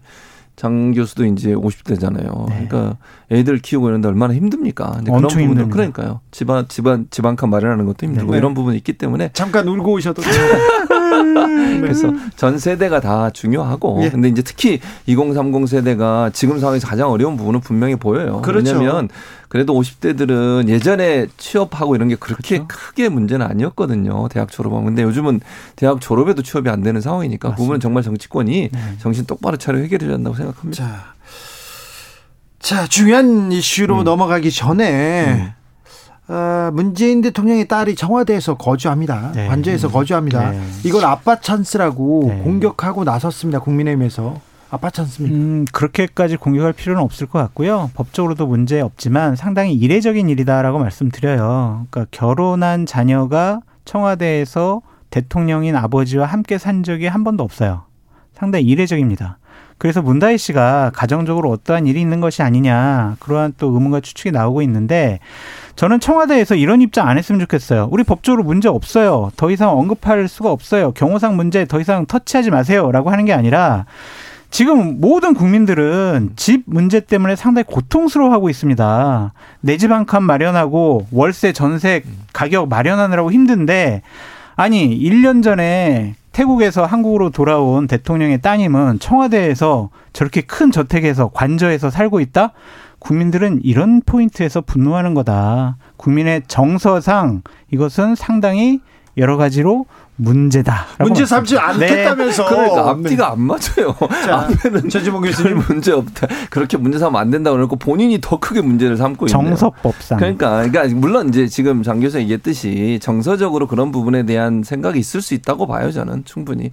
또 한편으로 다른 정서로 보면 뭐 어떤 이유가 있는지는 이제 자세한 거 우리가 모르니까 모르지만 이제 부모 입장에서 자녀가 이제 어떤 상황에 빠져 있고 그런 부분들을 어 함께 하기 위해서 이제 불가피하게 함께 생활해야 되는 상황이 있을 수도 있다고 봐요. 대통령은 만 백성의 부모입니다. 그러니까 그래서 만 백성을 다 그렇게 포용하실 거라고 봐요. 그래서 저는 물론 이 부분을 뭐 도덕적으로 또는 이런 부분으로 공격하는 야당 뭐 그럴 수 있는데 이게 너무 심하면 저는 그렇죠. 제가 볼 때 그렇게 좋은 결과로 나오지 않을 것 같아요. 알겠습니다. 02사모님께서 5060도 마찬가지입니다. 아들 결혼시켜야 하는데 집 살 돈이 없어요. 아, 네. 2030, 4050, 5060, 7080. 모, 네, 7080 모두를 뭐다 보듬는 정책이 주십시오. 필요합니다. 자, 이재명의 전국민 재난지원금 대 윤석열의 50조 원 손실 보상 후보들 간의 쩐의 전쟁. 점입 점입가경입니다. 쩐의 전쟁입니다. 안철수 후보가 윤석열 50조 원 공약 이거 받고 더블로 가는 도박꾼 행태다 이렇게 얘기하던데요. 그 야당 후보로서는 어쩔 수 없다라는 생각이 들고요. 윤석열 후보의 50조 손실 보상은 평가할 게 없어요. 왜냐하면 어떻게 마련해서 어떻게 나눠주겠다라는 얘기가 지금 구체성이 없어요. 네. 그래서 이걸 가지고 평가하기는 어려울 것 같고 대신 이재명 후보의 재난지원금 부분은 아주 비판을 받아야 된다. 왜 정색하시고 어떻게요? 왜냐하면 올해 세수가 90조가 네. 지금 세수가 펑크가 났습니다. 근데 40조의 추가 세수가 들어왔다고 그래서 곳간에 이거 쌓아두면 안 된다 이런 식의 표현은 말이 안 됩니다. 들어왔으면 빚부터 갚아야 된다라는 것이 저는 첫 번째 주장이고 두 번째는 어려운 한계 상황에 몰린 분들에게 집중적인 지원을 하는 게 맞다. 예를 들면 카카오페이 같은 경우에는 그 직원들 얼마 전에 스톡옵션 받아가지고요 수억에서 수십억 벌었어요. 그런 분들에게까지 재난지원금을 줘야 된다? 솔직히 받아들이기가 어렵고요. 마지막으로는 새로운 정부가 내년 3월 9일 날 탄생하잖아요. 돈을 좀 아꼈다가 그 정부가 정책적으로 어떻게 사용할지를 저축성으로 좀 남겨두는 것도 옳은 정책 아니냐라는 생각이 듭니다. 주진봉 일단 아까 그 윤석열 후보가 50조 한 거 구체성이 없어서 평가할 수 없다고 하는데 그럼 비판하셔야죠. 저는 그렇게 보고요. 네. 또 만약에 이재명 후보가 얘기했으면 비판하셨을 거예요. 분명히 우리 장 교수께서. 그런데 또 윤석열 후보가 구체성이 없어 구체성 없으니까 더 비판을 받아야지. 그런 계획도 없이 이런 얘기하면 안 된다고 보고 이제 관점의 차이라고 보는데 장 교수 얘기했듯이 그런 부분도 우리가 고려할 부분은 있어요. 근데 이재명 후보가 얘기하는 돈은 그러니까 빚을 갚는다는 표현을 장 교수가 하신 거는 뭐냐면 추경 예산을 많이 하다 보니까 우리가 이제 국채를 발행해서 했잖아요. 그것 때문에 빚이 생겼고 그걸 먼저 갚는 게 중요하다고 말씀하신 건데 그 부분도 일면 타당한 면이 없지 않아 있어요. 저는 그렇게 보는데 다만 이제 저는 이렇게 생각해요. 이 세수가 더 들어온 거 40조가 세수가 더 들어온 거 원래 우리가 올해 들어올 국세를 생각했던 것보다 더 많이 들어온 거니까 이걸 어디에 사용할까를 고민을 해야 되는데 빚을 갚을 때 사용할 거냐 아니면 이거 내수 활성화해서 다른 방법으로 쓰는 걸 사용할 거냐 하는 부분에 고민이 있을 거라고 봅니다. 기업도 마찬가지잖아요. 예를 들면 초과적으로 추가적으로 무슨 돈이 생겼을 때 이걸 빚을 청산하는 데 쓸 거냐 아니면 재투자를 할 거냐의 문제라고 저는 보는데 그런 차원에서 본다고 하면 이재명 후보 입장에서는 이걸 재난지원금이라고 하는 게 지역 화폐나 지역에서 쓸수 있는 돈으로 지급이 되잖아요. 그걸 통해서 내수를 좀 활성화해서 경제를 살리겠다는 의도라고 보여지기 때문에 이게 그냥 단순히 돈을 줘서 저축성으로 누군가에게 뭐 저축하게 주는 돈이 아니라 소상공인 자영업자들을 운영하는 지역 상권의 일정 부분 활성화를 통해서 어 지역의 경제 활성화에 도움이 되는 경제 정책 일부분이라고 보여지기 때문에 네. 그런 점에서 긍정적으로 평가합니다. 근데 정책적으로 좀 판단해봤으면 좋겠어요. 그러니까 지금 소비가 활성화되지 않는 게 음. 돈이 없어서 그런 건지 아니면은 영업 시간을 제한을 해서 돈을 쓰고 싶어도 못 쓰는 사람들이 많은 건지 영업 시간은 이제 풀었잖아요. 풀었잖아요. 그러니까 그거를 한 달 정도 좀 효과를 봤으면 좋겠어요. 지금 보복 소비하겠다고 지금 준비하는 분들도 많이 있잖아요.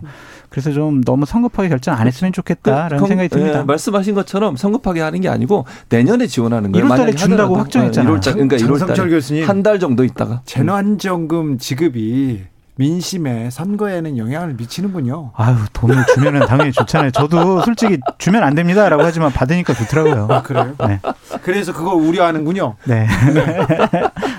역시 솔직합니다. 그러니까. 어, 6540님께서 재난지원금 집어치우세요. 집세를 내라는 것도 아니고 전기 수도세를 내는 것도 아니고 쇼핑을 하라니 쇼핑을 하라고 주는 건 아닙니다만 네. 오드리님께서 모두에게 줘야죠. 그래야 공평해요. 많이 버는 사람 그만큼 세금 많이 냅니다. 그 사람들한테 가는 돈을 왜 불편해합니까? 그렇죠? 일견 그 말도 타당합니다. 네. 여기까지 할까요? 네. 오늘도 감사했습니다. 이슈 티키타카 최진봉 장성철 두 교수님 감사합니다. 감사합니다. 감사합니다. 정치 피로, 사건 사고로 인한 피로, 고달픈 일상에서 오는 피로. 오늘 시사하셨습니까? 경험해 보세요. 들은 날과 안 들은 날의 차이. 여러분의 피로를 날려줄 저녁 한 끼 시사. 추진우 라이브.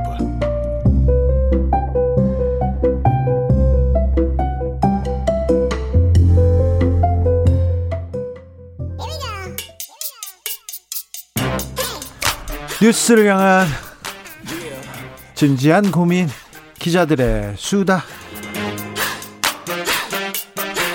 라이브 기자실을 찾은 오늘의 기자는 코인데스크 코리아 김병철 편집장 어서 오세요. 네, 안녕하세요. 요즘 코인 시장이 그냥 날아다닌다면서요? 아, 다시 지금 최고가 경신을 하고 있는데요. 네. 어제 비트코인, 이더리움 둘 다 사상 최고가 경신을 했고요. 어이구.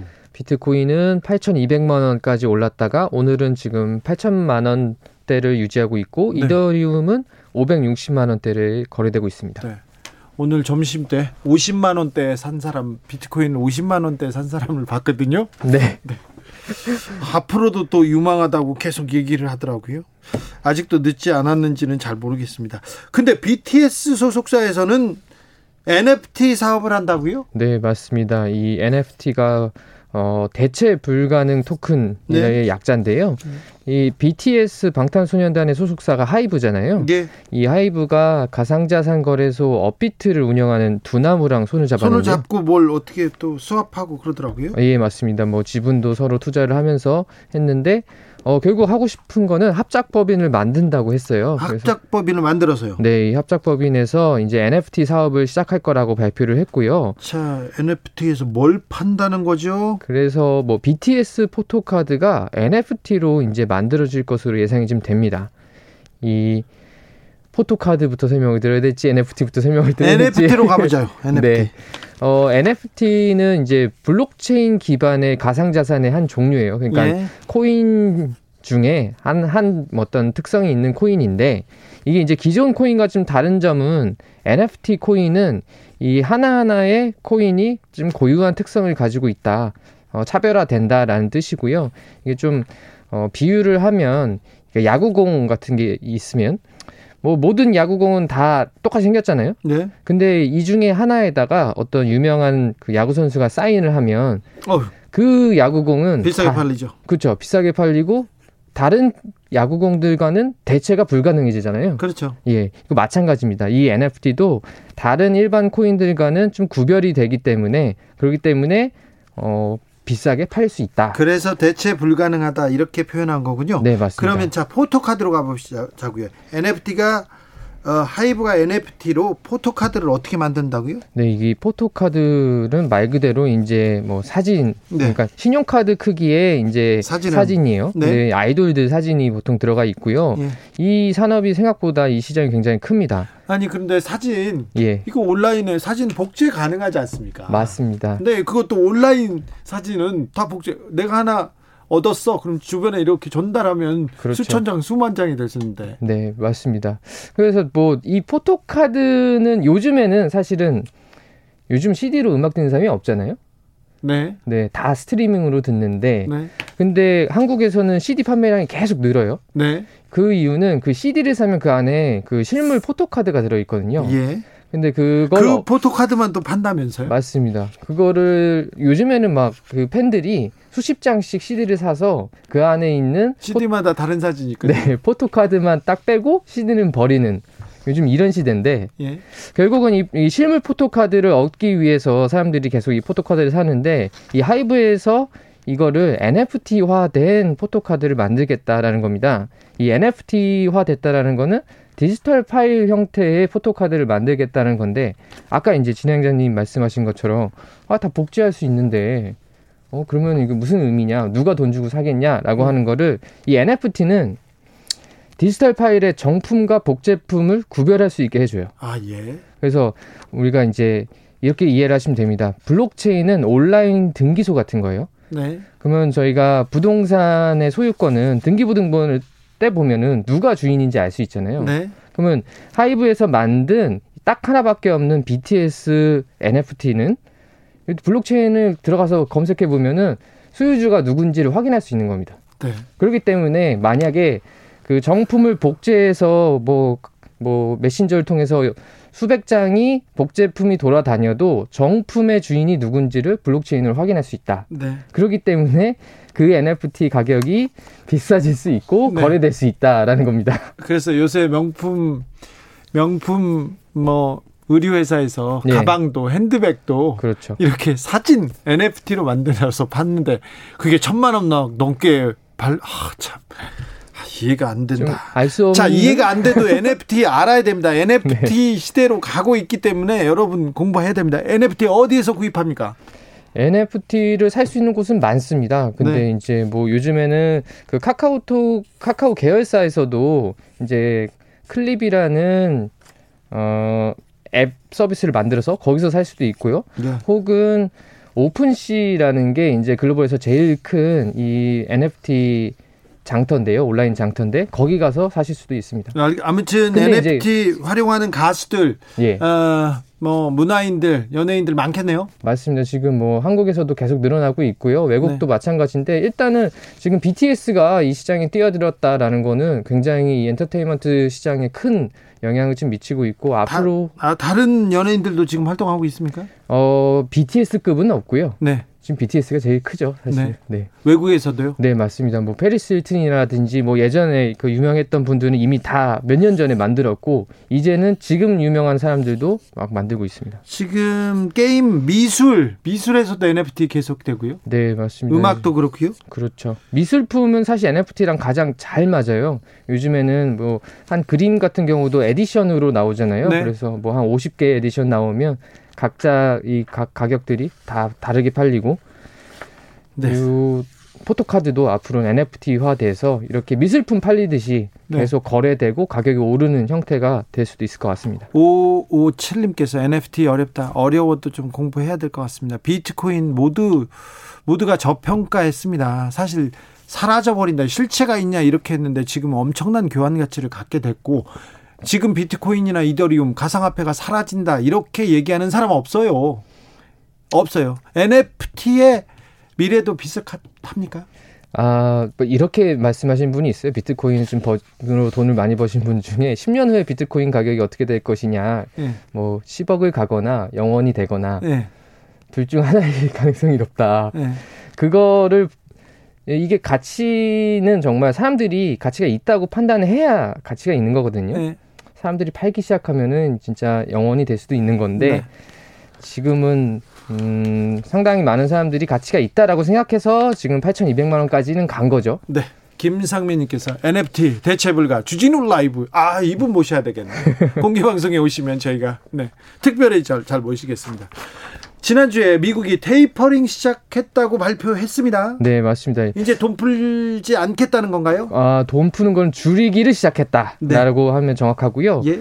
그래서 뭐 미국 연방준비제도가 이번 달부터 테이퍼링을 시작한다. 그 테이퍼링은 양적 완화를 축소하는 걸 뜻하죠. 네. 그래서 어 이게 지난해 3월 달에 코로나 19 사태 이후로 이제 경제 그 충격을 지금 방어하기 위해서 네. 계속 미국의 연준이 매달 1,200억 달러의 채권을 사들였어요. 네. 이게 우리 돈으로 141조 원 정도 되는데, 그러니까 시장에 계속 돈을 풀어왔던 거죠. 근데 이거를 이제 20개월 만에 줄이기 시작하기로 한 거고요. 돈 풀기를 서서히 줄인다. 그 다음에는 금리 인상이다. 이런 예측이 있습니까? 네, 맞습니다. 어, 테이퍼링 다음은 금리 인상으로 예측이 되는데요. 네. 일단 연준은 지금 당장 기준금리 조기 인상에는 선을 좀 그었습니다. 네. 하지만 이제 내년 금리 인상 시나리오는 거의 확정적이다라고 시장에서 좀 어, 예측을 하고 있고요. 지금 물가가 계속 오르고 있지 않습니까? 맞습니다. 그 지금 두 가지 조건이 있는데요. 어, 물가와 실업률이에요. 그래서 미국이 지난 9월 물가 상승률이 이제 13년 만에 최고 수준인 5.4%까지 치솟았는데요. 13년 만에 최고랍니다. 네. 근데 이제 아직 실업률이 지금 4.6%거든요. 이거는 이제 연준의 목표치인 3.8%에는 미치지 못해 가지고 만약에 어 내년 말까지 실업률이 좀 줄어들면 그 이제 금리 인상의 조건이 충족이 된다라고 보는 거죠. 네. 그렇군요.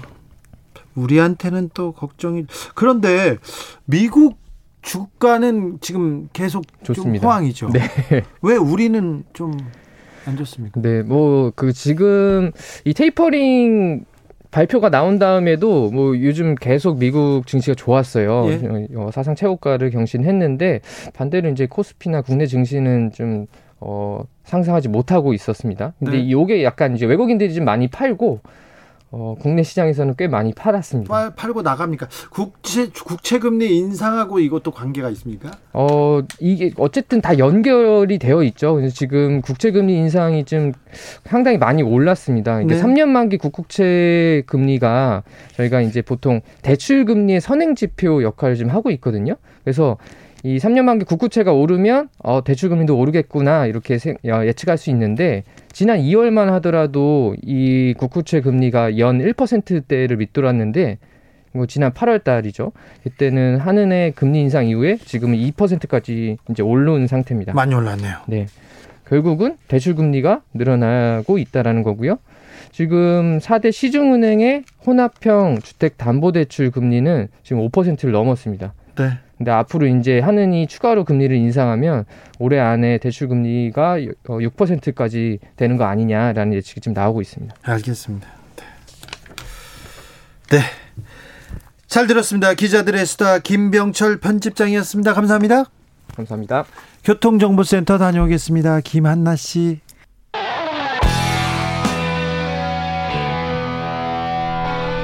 스치기만 해도 똑똑해진다.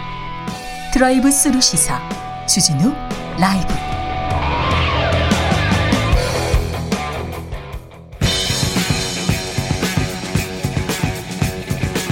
전직 청와대 정무수석 둘이 뭉쳤다 여당 야당 수석 크로스 김재원의 원 강기정의 기 원기옥 냉철하고 확실한 분석 주진우 라이브 특급 조합입니다. 강기정 전 청와대 정무수석 어서 오세요. 네, 안녕하십니까. 김재원 국민의힘 최고위원 어서 오세요. 예, 저 김재원입니다. 네, 윤석열 후보가 광주에 갔습니다. 광주의 열혈 열혈남아 강기정 쇼를 제대로 한 것으로 보여요. 저도 쇼를요? 매우 안타깝게 지켜봤는데 진짜 사과를 전 기대를 좀 했어요. 윤석열 후보에게 한편으로는 사과를 진짜 하려고 했으면 두 가지를 했어야 돼요. 하나는 지역 조롱과 폄훼에 대해서 다시는 방 안 하겠다. 또 이러이러한 대책을 세우겠다. 이런 방지책을 발표했어야 되고요. 또 하나는 전두환 정치가 잘했다 못했다 이랬잖아요. 네. 그 잘했다 못했다 이거에 대한 이제 시각 교정을 윤석열의 생각을 다시 고쳐줘야 되는데 그런 데에 대해서는 아무 내용이 없어요. 또 하나는 그, 그 참배 방식이 어떻든 광주는 음, 다양한 의견이 있기 때문에 일부에서 이제 뭐 참배를 이렇게 하지 마라 거부를 하긴 했지만은 그럴 때는 멈춰 줬어야지요. 그래서 어 그 참배를 강행할 게 아니라 검사가 꼭 영장 집행하듯이 그냥 사람 몽땅 끌고 들어가서 막 참배하다가 중간에 멈춰서 성명서 읽는 이런 정치쇼를 제대로 한 거죠. 이거 참 저는 개탄스러웠어요. 김재원 최고위원님 아니 이제 그 5.18 민주묘지에 참배하는 현장은 제가 TV로 저 생중계로 지켜봤거든요. 네. 그런데 윤석열 후보가 할 수 있는 모든 것을 한 것으로 봐요. 특히 이제 그 5.18 민주묘지에 가서 어 자기대로 그 광주 시민들 또 전남북 그 도민들의 그 아픈 마음을 위로하고 또 이제 가서 어 좀 참배도 하고 어 그렇게 하겠다고 약속을 했고 실제로 그래 간 것인데 어, 현장에서 많이 막는다고 해서 또 안에 들어가지도 않고 돌아오면 이건 정말 건성으로 왔다 간다. 그렇게 해서 굉장히 좀 조금 그 힘든 상황이었을 거라고 봐요. 그것이 네. 예, 그 자기로서는 어떻게 해야 될지 모르는 그런 상황인 것 같았어요. 네. 그런데 자기대로 할 수 있는 모든 조치는 이제 현장에 가까이 다가갈 수 있는 만큼 가까이 다가갔고 거기서 예, 마지막에 이제 자기대로 할 수 있는 게 이제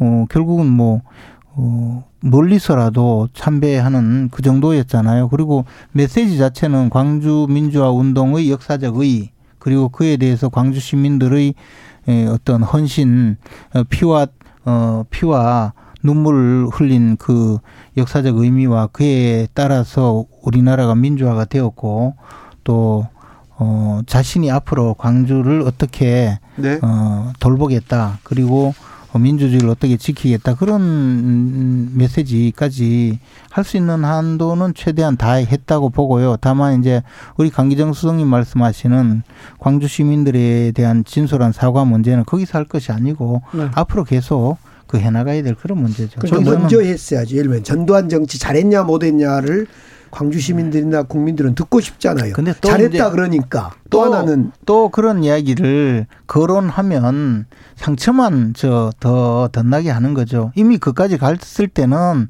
사과를 하러 갔거든요. 아니 사과를 했다고 하는데 사과의 내용이 아무것도 공허해요. 물론 민주화 운동이 아픈 과거에 민주화 운동에 대해서 입에 오르긴 했지만은 지금 국민들이나 광주 시민이 듣고 싶어 한 것은 전두환 정치 잘한 거냐 못한 거냐. 이 생각에 대해서는 얘기를 물어 물을 거 아닙니까? 그 이미 계속. 사과를 했잖아요.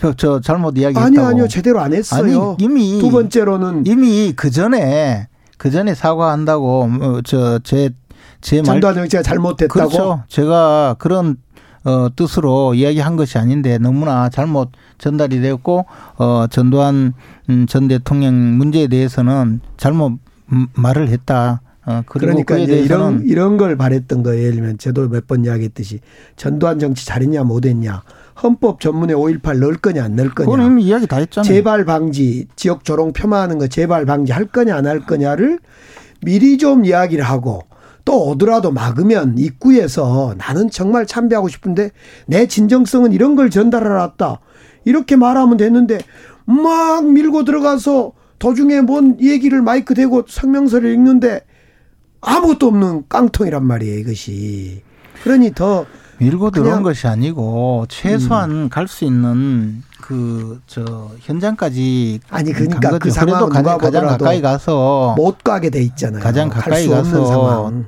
그 밀고 들어간 것도 아니고 통로가 이미 열려 있었던 것이고요.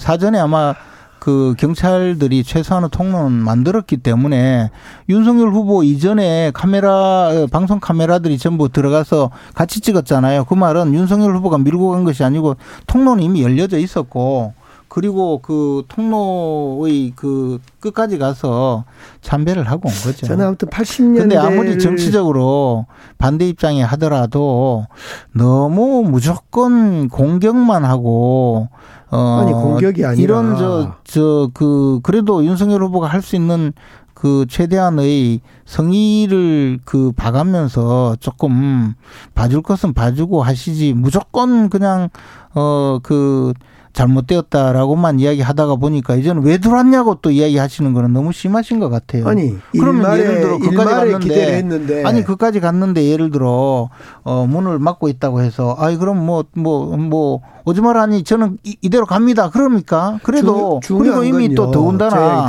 더군다나 보세요. 광주에서 광주 경찰이 통로를 열어놨잖아요.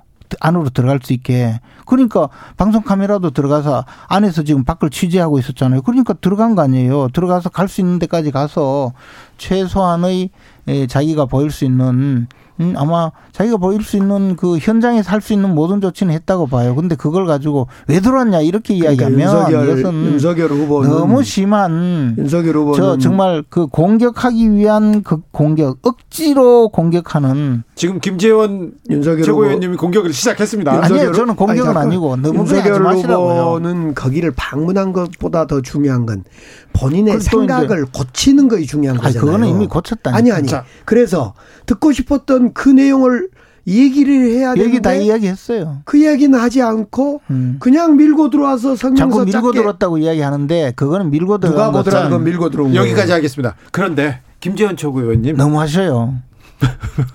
와서 좀 확실히 하고 갔어요. 너무 하셔. 그렇게 하면 자, 어떻게 합니까? 윤- 덧나지요. 윤석열의 마시고. 전두환 정치에 대한 발언 대구 경북에서는 어떻게 반응합니까? 뭐 비슷해요. 그래요? 뭘 그래 잘했다고 이러죠. 뭐. 그렇죠. 아, 그렇습니까? 그런 이야기를 그렇게 해줘야지요. 아니 당연히 그, 그 그런 이야기를 했죠. 아니 전두환 전 대통령이 사실은 그 자기 모교인 대구 원고에서도 뭐 지금 환영받는 게 아니잖아요. 네. 물론 뭐 거기에 저 또 그저 좋아하는 분들이 좋아하는 계시죠. 분들이 어, 저 약간의 공간도 마련하고 하지만 네. 대구 시민들이라고 해서 뭐 대, 저, 전두환 전 대통령을 무조건 찬양하고 그래 하겠습니까? 그러니까 한 말씀만 드리면. 광주는요 늘 일베들이 한번 젖고 가고 또 새누리당 전신 그 3인방도 젖고 가고 늘 때 되면 덫을 내는 걸 건드려요. 이걸 근본적으로 폄하와 그러니까. 조롱을 막자라는 걸 선언해 줬어야지 오늘 같은 날. 아니, 제가 그러니까. 여러 번 여러 가지 형태로 제가 그런 이야기를 했고 그 앞으로 저뿐만 아니라 광주의 여러 정치 지도자들이나 시민들이 요구를 계속했던 것이 그거예요. 아니, 그러니까 그거 근데 쏙 까먹고 아무것도 안 내놓고 오늘은 그게 아니고 광주 민, 민주 항쟁 그 5.18 묘지에 가서 네. 그저 할 수 있는 그 부분을 저 그래서 쇼라는 거죠. 그것만 그걸 하고 또. 쇼라고 하려면 아니 그걸 하려면 뭐하러 사죄하라. 했다가 자. 사죄하는데 또 간 다음에 그냥 모독에 설명서 했다가 열심히 내면 되지요. 모독에 하고는 8293님께서 김재원 의원님 멘트를 너무 밀고 들어오시네요. 자, 그건 아, 니고요 강기정성님은 아주 목을 조아리기를 바라고 있네요. 0335님께서. 아, 목을 목을 그냥 조아리는 비틀고 게 싶어서 아니라 말씀하시는 생각을 고치라는 이야기죠. 자, 생각을. 아무튼 오늘 사과문을 읽었습니다. 앞으로 광주에 그리고 5월 단체한테 그리고 그게 또 무슨 사과문이에요, 그것이 정말. 아이고. 저는 알겠습니다. 화면을 지켜보고 있었는데 아이고. 화가 나서 정말. 뭘 그렇게까지 아니 아니요 네. 그렇지 않아요. 아무튼 계속해서 진정성을 보이셔야 될 것 같습니다. 자, 다음 김재원 최고위원님한테 좀 물어볼게요. 네. 이준석 대표가 예. 윤석열 후보한테 비단 주머니 두 개 주던데 네. 그 안에 뭐 들어 있습니까? 아니 비단 주머니는 그냥 상징적인 상징적인 거죠. 것이고 그러니까 그 안에 뭐 들어 있어요? 어, 그 안에는 뭐, 저, 그냥 그 부피를 만들기 위한 네. 보충제가 들어 있죠. 그래요? 그냥- 그리고 그 전에 그, 저, 문서로 네. 이런 것 좀 챙겨 보시라 하고 네. 여러 가지 주제로 다양한 내용으로 주신 것으로 알아요. 네, 그리고 네. 그것을 윤석열 후보는 아주 꼼꼼히 그, 그 읽어보고 또 그에 대한 답도 마련하고 있더라고요. 변선희 님이 또 물어봅니다. 김재원 최고위원께 뭐 여쭤봐 주세요. 왜 40명만 탈당했다고 왜 그러셨어요? 이렇게 물어봅니다. 아, 그거는요. 그 틀린 이야기가 아니고 네. 제가 이야기할 때는 네. 저 시도당의 집계가 되어 있지 않고 중앙당에 네. 탈당계가 접수된 게 40명이라고 하니 네. 사무총장에게 물어봤고 사무총장이 저와 이준석 대표가 있는 자리에서 네. 40명 정도 탈당했다 현재까지 네. 그렇게 대답을 해서 제가 중앙당에 접수된 것은 그렇고 시도당의 접수분은 아직 집계가 되어 있지 않다라고 어 언론에 말씀을 드렸는데 어그 방송이 나간 후에 이준석 대표가 곧바로 시도당에 집계를 해서 그게 아니라 이만큼 나갔는데 무슨 소리냐 이렇게 해서 어 그 차이가 난 것 뿐이지 제가 뭐 틀린 이야기 한 것은 아니었고요. 아, 그렇군요. 그러니까 뭐 결국에는 청 년들이 대거 탈당하는 걸 감추려다 들통난 거 그게 아니에요? 아니고 대거 탈당이 아니라 어 지금도 탈당보다는 그 입당 숫자가 많다고 제가 또 또 미심쩍어서 오늘도 어 방송하러 올 때 사무총장에게 다시 물어봤고 입당이 다만 많습니까? 탈당보다? 그건 거석당원이라면서 그 합니까? 권리 우리로 말하면 권리당원이 아니라 그냥 일반 당원. 그것도 말이 안 되는 게 그럼 이준석 입당하면 거짓말을 하네? 아니에요 그게 아니고 입당하면 3개월 당비를 내야 예. 그 책임 당원이. 되잖아요. 예, 예, 그러니까 예. 지금은 당비를 내는 당원이 들어와도 책임 당원의 자격을 얻지 못하죠. 근데 그거는 뭐 그런 것이 중요한 것이 아니고 전체적으로 입당 탈당 숫자를 보면 그래도 아직도 입당한 숫자가 많고 저 전당대회에 다만 청년들 2030 세대는 조금 탈당한 분이 더 많아요. 그러니까 네. 굉장히 우리로서는 참 안타깝고 네. 어려운 일이고 또 하나는 그분들을 붙들지 못하는 당을 빨리 좀 더 청년들이 더 애정을 가질 수 있도록 그 만들어가는 것이 저희들 숙제죠. 그렇죠. 청년들의 마음을 좀 잡는 게 민주당도 숙제고요. 민주당이 더큰 숙제를 민주당은 가지고 있어요. 민주당은 따져보면 그렇죠. 마- 저 20대 엑소더스가 일어나 있을 거예요 벌써. 한 20대 남성 지난 한 1년 동안 탈당이 뭐 제가 청와대에 있어 수십만 아닌가요? 20대 거기는? 남성들은 네. 아무튼 우리 정부에 대해서 네. 호의적이지 않아요. 그래서 그들을 위한 여러 가지 주택 정책이나 전 국민이 호의적이지 아, 않아요. 그런 주식 음, 보유에 대한 세제 혜택 등등의 공약을 지금 내놓고 있죠. 네. 근데 전 국민이 호의적이지 않아요. 그렇지 않아요. 아, 그런데 저 근데 지금 국민의힘도 그렇고요. 국민의힘을 지지한다. 홍준표 후보를 지지한다고 했던 사람들은 명확하게 2030 남성입니다. 그런데 이재명 후보도 2030 남성을 위해서 향해서 메시지를 냅니다. 왜 남성만 바라봅니까? 아니 이제 그게 지금 저는 그것도 잘못이라고 봐요. 그러니까 이제 이게 이제 소위 저 2030 세대들이 예, 많이 활동하는 커뮤니티가 조금 이른바 반패미 성향의 그 어, 글들이 많거든요. 네. 그렇다고 해서 어, 우리 국민 중에 2030 여성들은 또, 또 이제 관심사가 다르고 남성들도 관심사가 다르다고 하더라도 전 국민들에게 어, 공감할 수 있는 여러 가지의 정책 대안이든 또는 정치적인 이슈든 끌고 가는 노력이 필요한 것이지 어 2030 세대의 남자만 타겟으로 잡고 어떤 일을 벌이겠다고 하는 것은 네. 사실은 사실은 조금 저는 저 어떤 국민 정당으로서의 기본 자세에서도 문제가 있고 설사표에 조금 도움된다고 하더라도 꼭 그렇게 갈 수는 없을 거라고 그렇죠. 생각합니다. 말씀은 그렇게 해도 사실은 젠더 갈등을 교묘히 이용했던 것이 이준석 대표고 이준석 대표가 그 젠더 갈등을 통해서 남성들의 지지층을 끌어오는 여러 가지 뭐 이준석 발언도 대표가 했었고 이준석 대표가 그렇게 했다고 생각하지 않고 다만 이준석 거고, 대표는 음. 어 오히려- 이, 2030 세대 중에서 2030 남성 세대에 예. 어, 스스로가 조금 더 그 친화적이죠. 자기가 남자고 그에 대해 관심이 많을 뿐이지 그걸 이용해서 어쨌든- 무슨 뭐 어쨌든- 표를 노렸다든가 그렇지 않아요. 국힘당은 훨씬 더 남성에 대한 젠더 갈등을 통해서 남성의 호소력을 더 어, 많이 한것 같고 사실은 않아요. 이재명 후보가 내놓는 주택 정책이나 주식 보유 그 세제 혜택 이런 걸 보면 남녀 뭐 차별을 두거나 이러지는 않습니다. 단지 남성들이 더 군입대 문제도 있고 그래서 예민하게 네. 더 반응해서 네. 예, 그들에 대한 더 호소를 하고 있는 거죠. 2565님께서 아까 당원 탈당 러시 관련된 얘기할 때 문자가 왔습니다. 그럼 이준석 대표가 나빴네.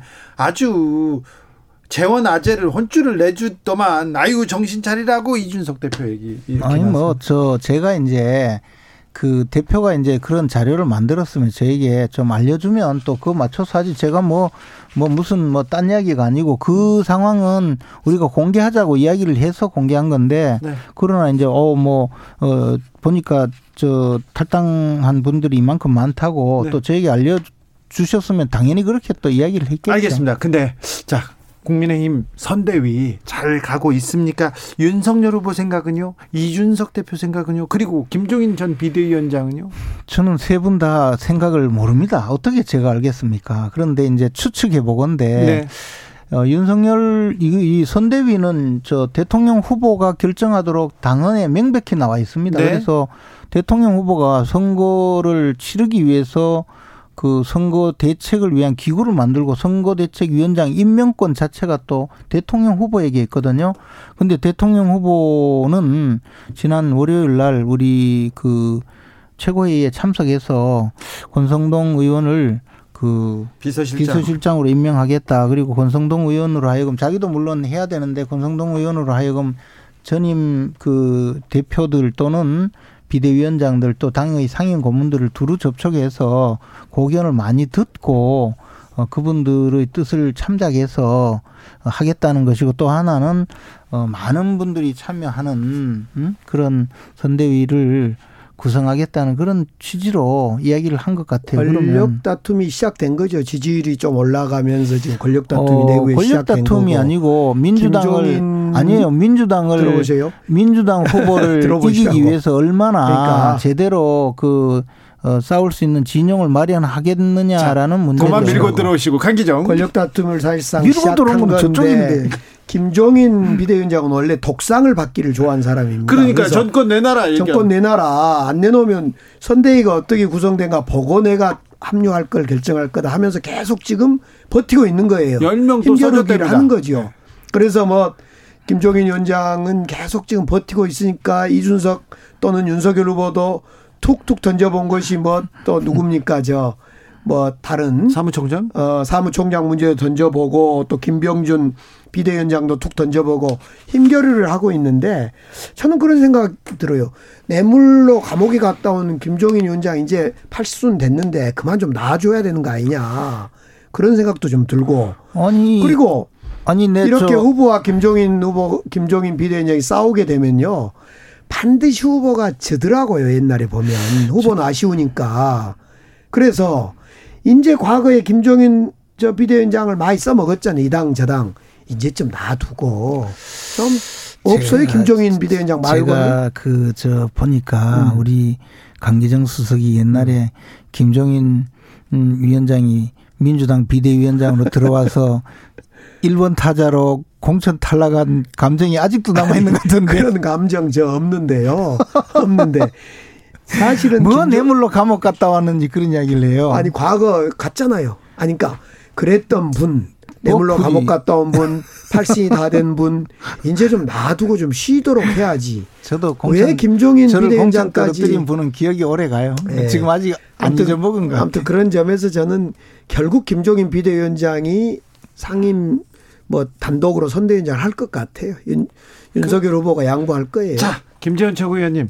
아, 김, 저 김종인 비대위원장이 뭐 선대위를 이 전권을 집니까?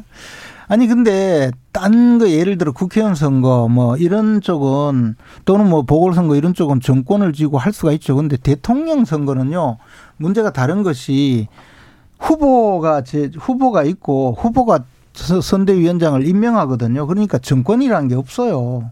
그리고 어, 그 부분에 대해서 또 정권을 쥐고 한다고 하더라도 선거의 승리가 어, 중요하죠. 중요한 건데 어, 제가 보기에 김정인 위원장이 뭐 누구와 일을 같이 하겠다 이런 의견을 낼 수는 있지만 정권을 달라고 요구할 리도 없고 어 박근혜 후보의 그 대선 캠프이던 2012년도 그때 당시에 국민행복추진위원장을 맡으셨거든요. 그때도 공약 담당을 하셨지 정권을 잡고 선대위원장을 하시지 그럼 않았거든요. 이번에는 이번에도 그렇게 한 부분을 맡지 이렇게 전권을 주지는 않을 건가요? 아니 그런 뜻은 아니고요. 그 문제는 이제 대통령 후보가 정할 텐데 네. 적어도 김정인 위원장과 저도 같이 일을 여러 번 해봤는데 김정인 위원장이 뭐 정권을 달라 내가 정권을 주지 않으면 거기 가지 않는다 이렇게 민주당 의원님들이 많이 어, 모략을 하시는데 지금 그렇지는 아니, 않다는 민주당 거예요. 때 그랬거든요. 과거에도 그랬고 그러니까 총선 때는 그 전에 총선 저 때는 그래야 되는데 민주당이 그때 완전 질의멸렬해서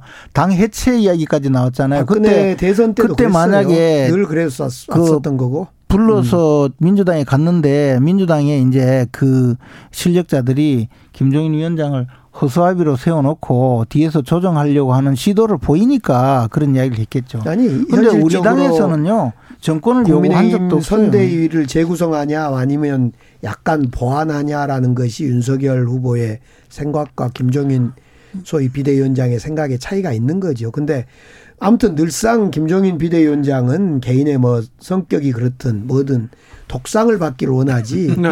후보가 됐든 누가 됐든 간섭하는 건 싫어한다는 7133님 거지. 전권 안 주면 안 가겠지 김종인 비대위원장 얘기인 것 같습니다. 아, 아무튼 윤석열 후보의 리더십이 지금 시험대에 올라와 있습니까?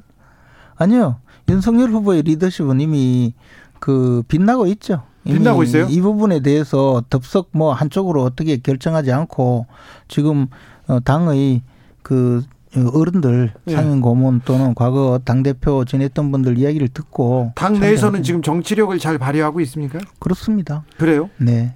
지금 컨벤션 효과에 묻혀서 윤석열 후보의 지지율이 오르기 때문에 이런 내부의 다툼이 잘 드러나지 않고 있는데 다툼이 없어요. 아니 다툼이 있잖아요. 지금 선대위를 구성을 못 하고 있잖아요, 실제로. 아니 그거는 지금 비서실장 하나 권선동 비서실장 한 명 지금 아니 임명하고 며칠 됐다고 민주당은 뭐 보니까 뭐 하다가다 안 되니까 그냥 저 의원들 전원을 꾸겨 넣어 가지고 선대위라고 이름은 들어놓고 뭐 그래서 사실상 후보, 지금 후보 혼자 다니더만 권선동 후 비서실장도 장재원 비서실장으로 교체를 애초에 생각했는데 교체됐다 이런 이야기가 나오던데 어떻든 그 김종인 그 비대위원장 다 맞는 문제를 것도 아니고 저도 모르는 정리하지 않으면 이 저 정리가 잘 안 되겠죠. 네. 그런 그 권성동 뭐 지켜봐야 비대위원장을 되겠죠. 정리해. 아무튼 김종인 비대위원장. 아 김종인 비대위원. 근데 이준석 대표가 말한 하이에나 파리 때는 누구 누구예요? 어 일단 저는 캠프에 있지 않기 때문에 저는 아닙니다. 아, 그 알겠어요. 아, 천만 다행이에요. 네, 캠프에 있었던 사람이 근데 이제 파리 때라고 한 거는 사실 기, 김정인 위원장께서 음. 이런 저 실력자가 나타나면 파리 때처럼 사람이 많이 모여드는데 그 중에 쓸모 있는 사람도 있고 쓸모 없는 사람도 있다 이렇게 비유를 한 것이고 네. 누구가 파리다 뭐 그렇게 이야기한 건 아니고요. 근데 친이계가 조금 뭐 약진하는 게 보이긴 합니다. 이제는 친이계도 없고 친박계도 없고 그래요? 그렇습니다. 그럼 다 친윤입니까? 이제는 뭐 유, 윤하고 친하죠 뭐. 네. 그리고 그 줄 옛날에 친노 잡은데 다 친노 이야기하다가 다 떨어질 거예요. 친문 반문 이랬더니 맨날 우리 음. 강기정 수석이 민주당에는 반문은 하나도 없다고 하셨잖아요. 다 친문이라며. 이제 또 친이로 다시 다 갔죠. 뭐. 자, 정권 정권 교체론이 네. 지금 계속해서 뭐라고 해야 되나요? 그런 그 탄력을 받고 있다고 해야 됩니까? 지금 네. 여론조사를 해도 수치가 계속 올라가는 게 그렇죠. 보입니다. 이 추세가 어떻게 될까요? 어, 정권 교체를 열망하는 국민들이 마음속에는 어마어마하게 그 열망을 갖고 있는데 지금까지 이 정권이 집권 초에 뭐 적폐청산이니 이렇게 해서 사실 사실상 그 정권에 반대하는 사람을 상대로 공포 정치를 했거든요. 그래서 여론조사를 내도 사실 이 정권에 반대되는 의사 표현을 잘 못하는 분들이 많았는데 이제 점점점 이제 후보를 보니까 정권 교체가 가능하겠다 싶어서 사실 내심의 이야기를 어, 하고 있는 것이거든요. 그래서 원래부터 정권 교체의 어, 의지는 굉장히 강한 분들이 아마 저 한 3분의 2는 될 텐데요. 지금 서서히 이제 그 어, 자신의 솔직한 심정을 드러내는 거라고 봅니다. 앞으로 더 늘어날 겁니다. 과거에 이명박 정부에서 박근혜 정부로 넘어갈 때 정권 고쳐 60%가 넘었거든요. 네. 그렇게 볼 때 지금 정권 교체를 그 조사를 하면 나오는 것은 50대 중반이기 때문에 원래 임기 말에는 정권 교체율이 높게 나타난 겁니다. 우리 지금만이 아니라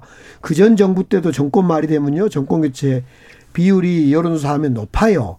근데 이제 이 정권 교체 비율이 지금 높은 건 사실인데 이것이 그대로 투표 행위로 갈 때 지금 이재명 후보 또 윤석열 후보 여기로 윤석열 후보로 다 간다? 이건 착각인 거죠. 그거는 만약 착각이지. 그렇게 했으면 과거에도 늘 야당이 이겼게요. 항상 야당이 그러니까 이제 정권 지금 교체는 높아요. 지금 뭐송 송영길 대표가 이재명 후보로 정권이 넘어가도 정권 교체다라고 이야기했다가 또 친문이 들고 일어나니까 또 거둬들였잖아요. 우리는 이제 문재명이라고 주장하는데 네.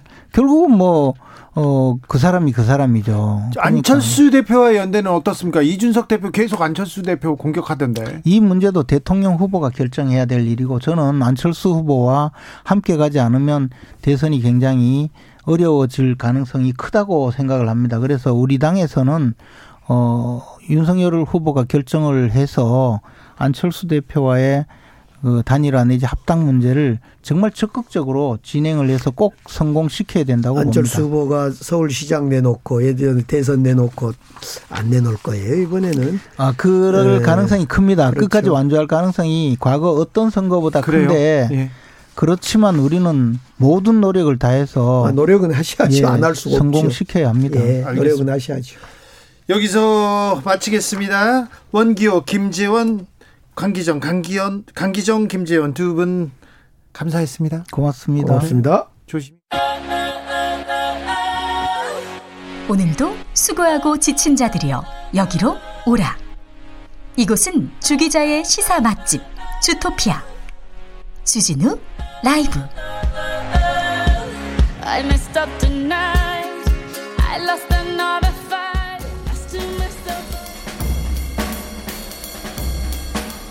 느낌 가는 대로 그냥 고린 뉴스 여의도 주필. 새벽에 내린 서울 첫눈 지난해보다 한 달 빨라 국민일보 기사인데요. 오늘 새벽 첫눈이 서울에 내렸습니다.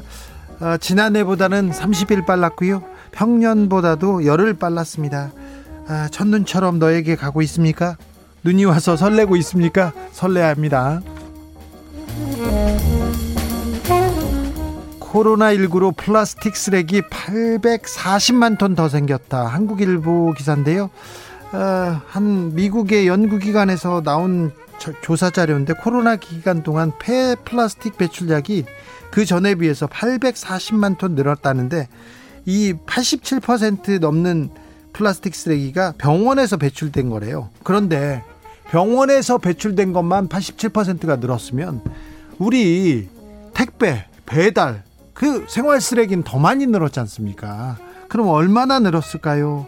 아, 플라스틱 쓰레기가 압도적으로 많이 배출된 나라는 46% 이상 아시아라고 합니다. 우리도 좀 책임이 있지 않나 조금 반성하게 됩니다.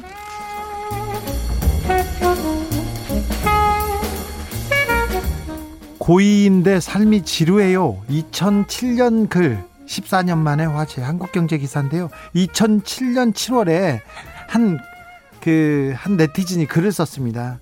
고2 남자인데요. 삶이 참 재미없고 지루해서요. 인생을 재밌게 바꾸고 싶어요. 이렇게 글을 썼습니다. 그런데 그 밑에 댓글을 남겼어요. 난 고3 누나다. 인생에서 재미있는 거 찾는 건 뭐랄까 쓰레기 안에서 황금 찾기다. 그냥 재미있는 일을 딱히 말할 수 없지만 삶이 지겹고 외로우면 그냥 자체로 즐겨라. 그리고 고독을 즐겨라. 난 고독 즐기는 것만큼 재미있는 건 없다고 본다. 여행도 혼자 다니는 게 더 재밌다. 이렇게 조언했습니다. 그런데요. 뭐 이런 평범한 대화가 다시 화제가 됐습니다. 주목을 받게 된 거는 지난 7일 날, 어, 이 답변을 이제 그 지루한 고2 학생이 본 거예요. 어, 죄송해요. 질문 남기고 지금 처음 봤어요. 답변 감사해요. 이렇게 얘기합니다. 지금 봐도 좋은 답변이라고. 그러니까 또 고3 누나가 14년이 지난 후에 이렇게 또 답, 답, 답합니다. 질문자님 14년 만에 뵙네요. 당신의 30대를 앞으로도 응원하겠습니다. 아, 조금 아, 재미없는 시기가 한가득이겠지만 이날을 추억하면서 즐겁게 웃어 넘겨보자고요. 이렇게 얘기합니다. 훈훈하게 이렇게 이렇게 얘기하는데 이런 거 보면 참 인생 재밌다. 영화 같네. 이걸 보니 눈물이 난다. 타임캡슐 편지 같다. 이런 반응도 보입니다. 어, 우리도 1년 전 타임캡슐을 묻었는데 어떤 또 반응이 될지. 어, 많은 사람들이 무미 건조한 인생이 사실 알고 보면 평화로운 인생 아닌가요? 이런 생각도 하고요. 아, 이복의 젊은이 삶은 계란이야 이렇게 얘기합니다. 저는 제 인생은 왜 이렇게 활극 같을까? 왜 이렇게 아, 이렇게 드라, 드라마틱하고 이렇게 반전에 반전에 배신과 배신이 이렇게 판칠까? 누아르야 이렇게 생각합니다. 네. 복수극을 꿈꾸는 사람도 있고 그리고 또 누구를 뭐 어, 누구한테 완벽한 패배를 안기겠다 이런 뼈아픈 아픔을 남기겠다 이렇게 얘기하는 사람도 있는데요. 이분보다 좀 몸이 건조한 게 훨씬 아름다운 거 아닌가 이런 생각도 해봅니다. 박정현이 부른 이젠 그랬으면 좋겠네 들으면서 저는 여기서 인사드리겠습니다. 오늘 돌발 퀴즈의 정답은 부산입니다. 4516님께서 대연동에 유엔 묘지가 있어요. 저도 부산 삽니다. 내일은 유엔 참전용사 국제 추모의 날입니다. 아, 추모합니다. 기도하겠습니다. 내일 오후 5시 5분에 저는 돌아오겠습니다. 지금까지 주진우였습니다.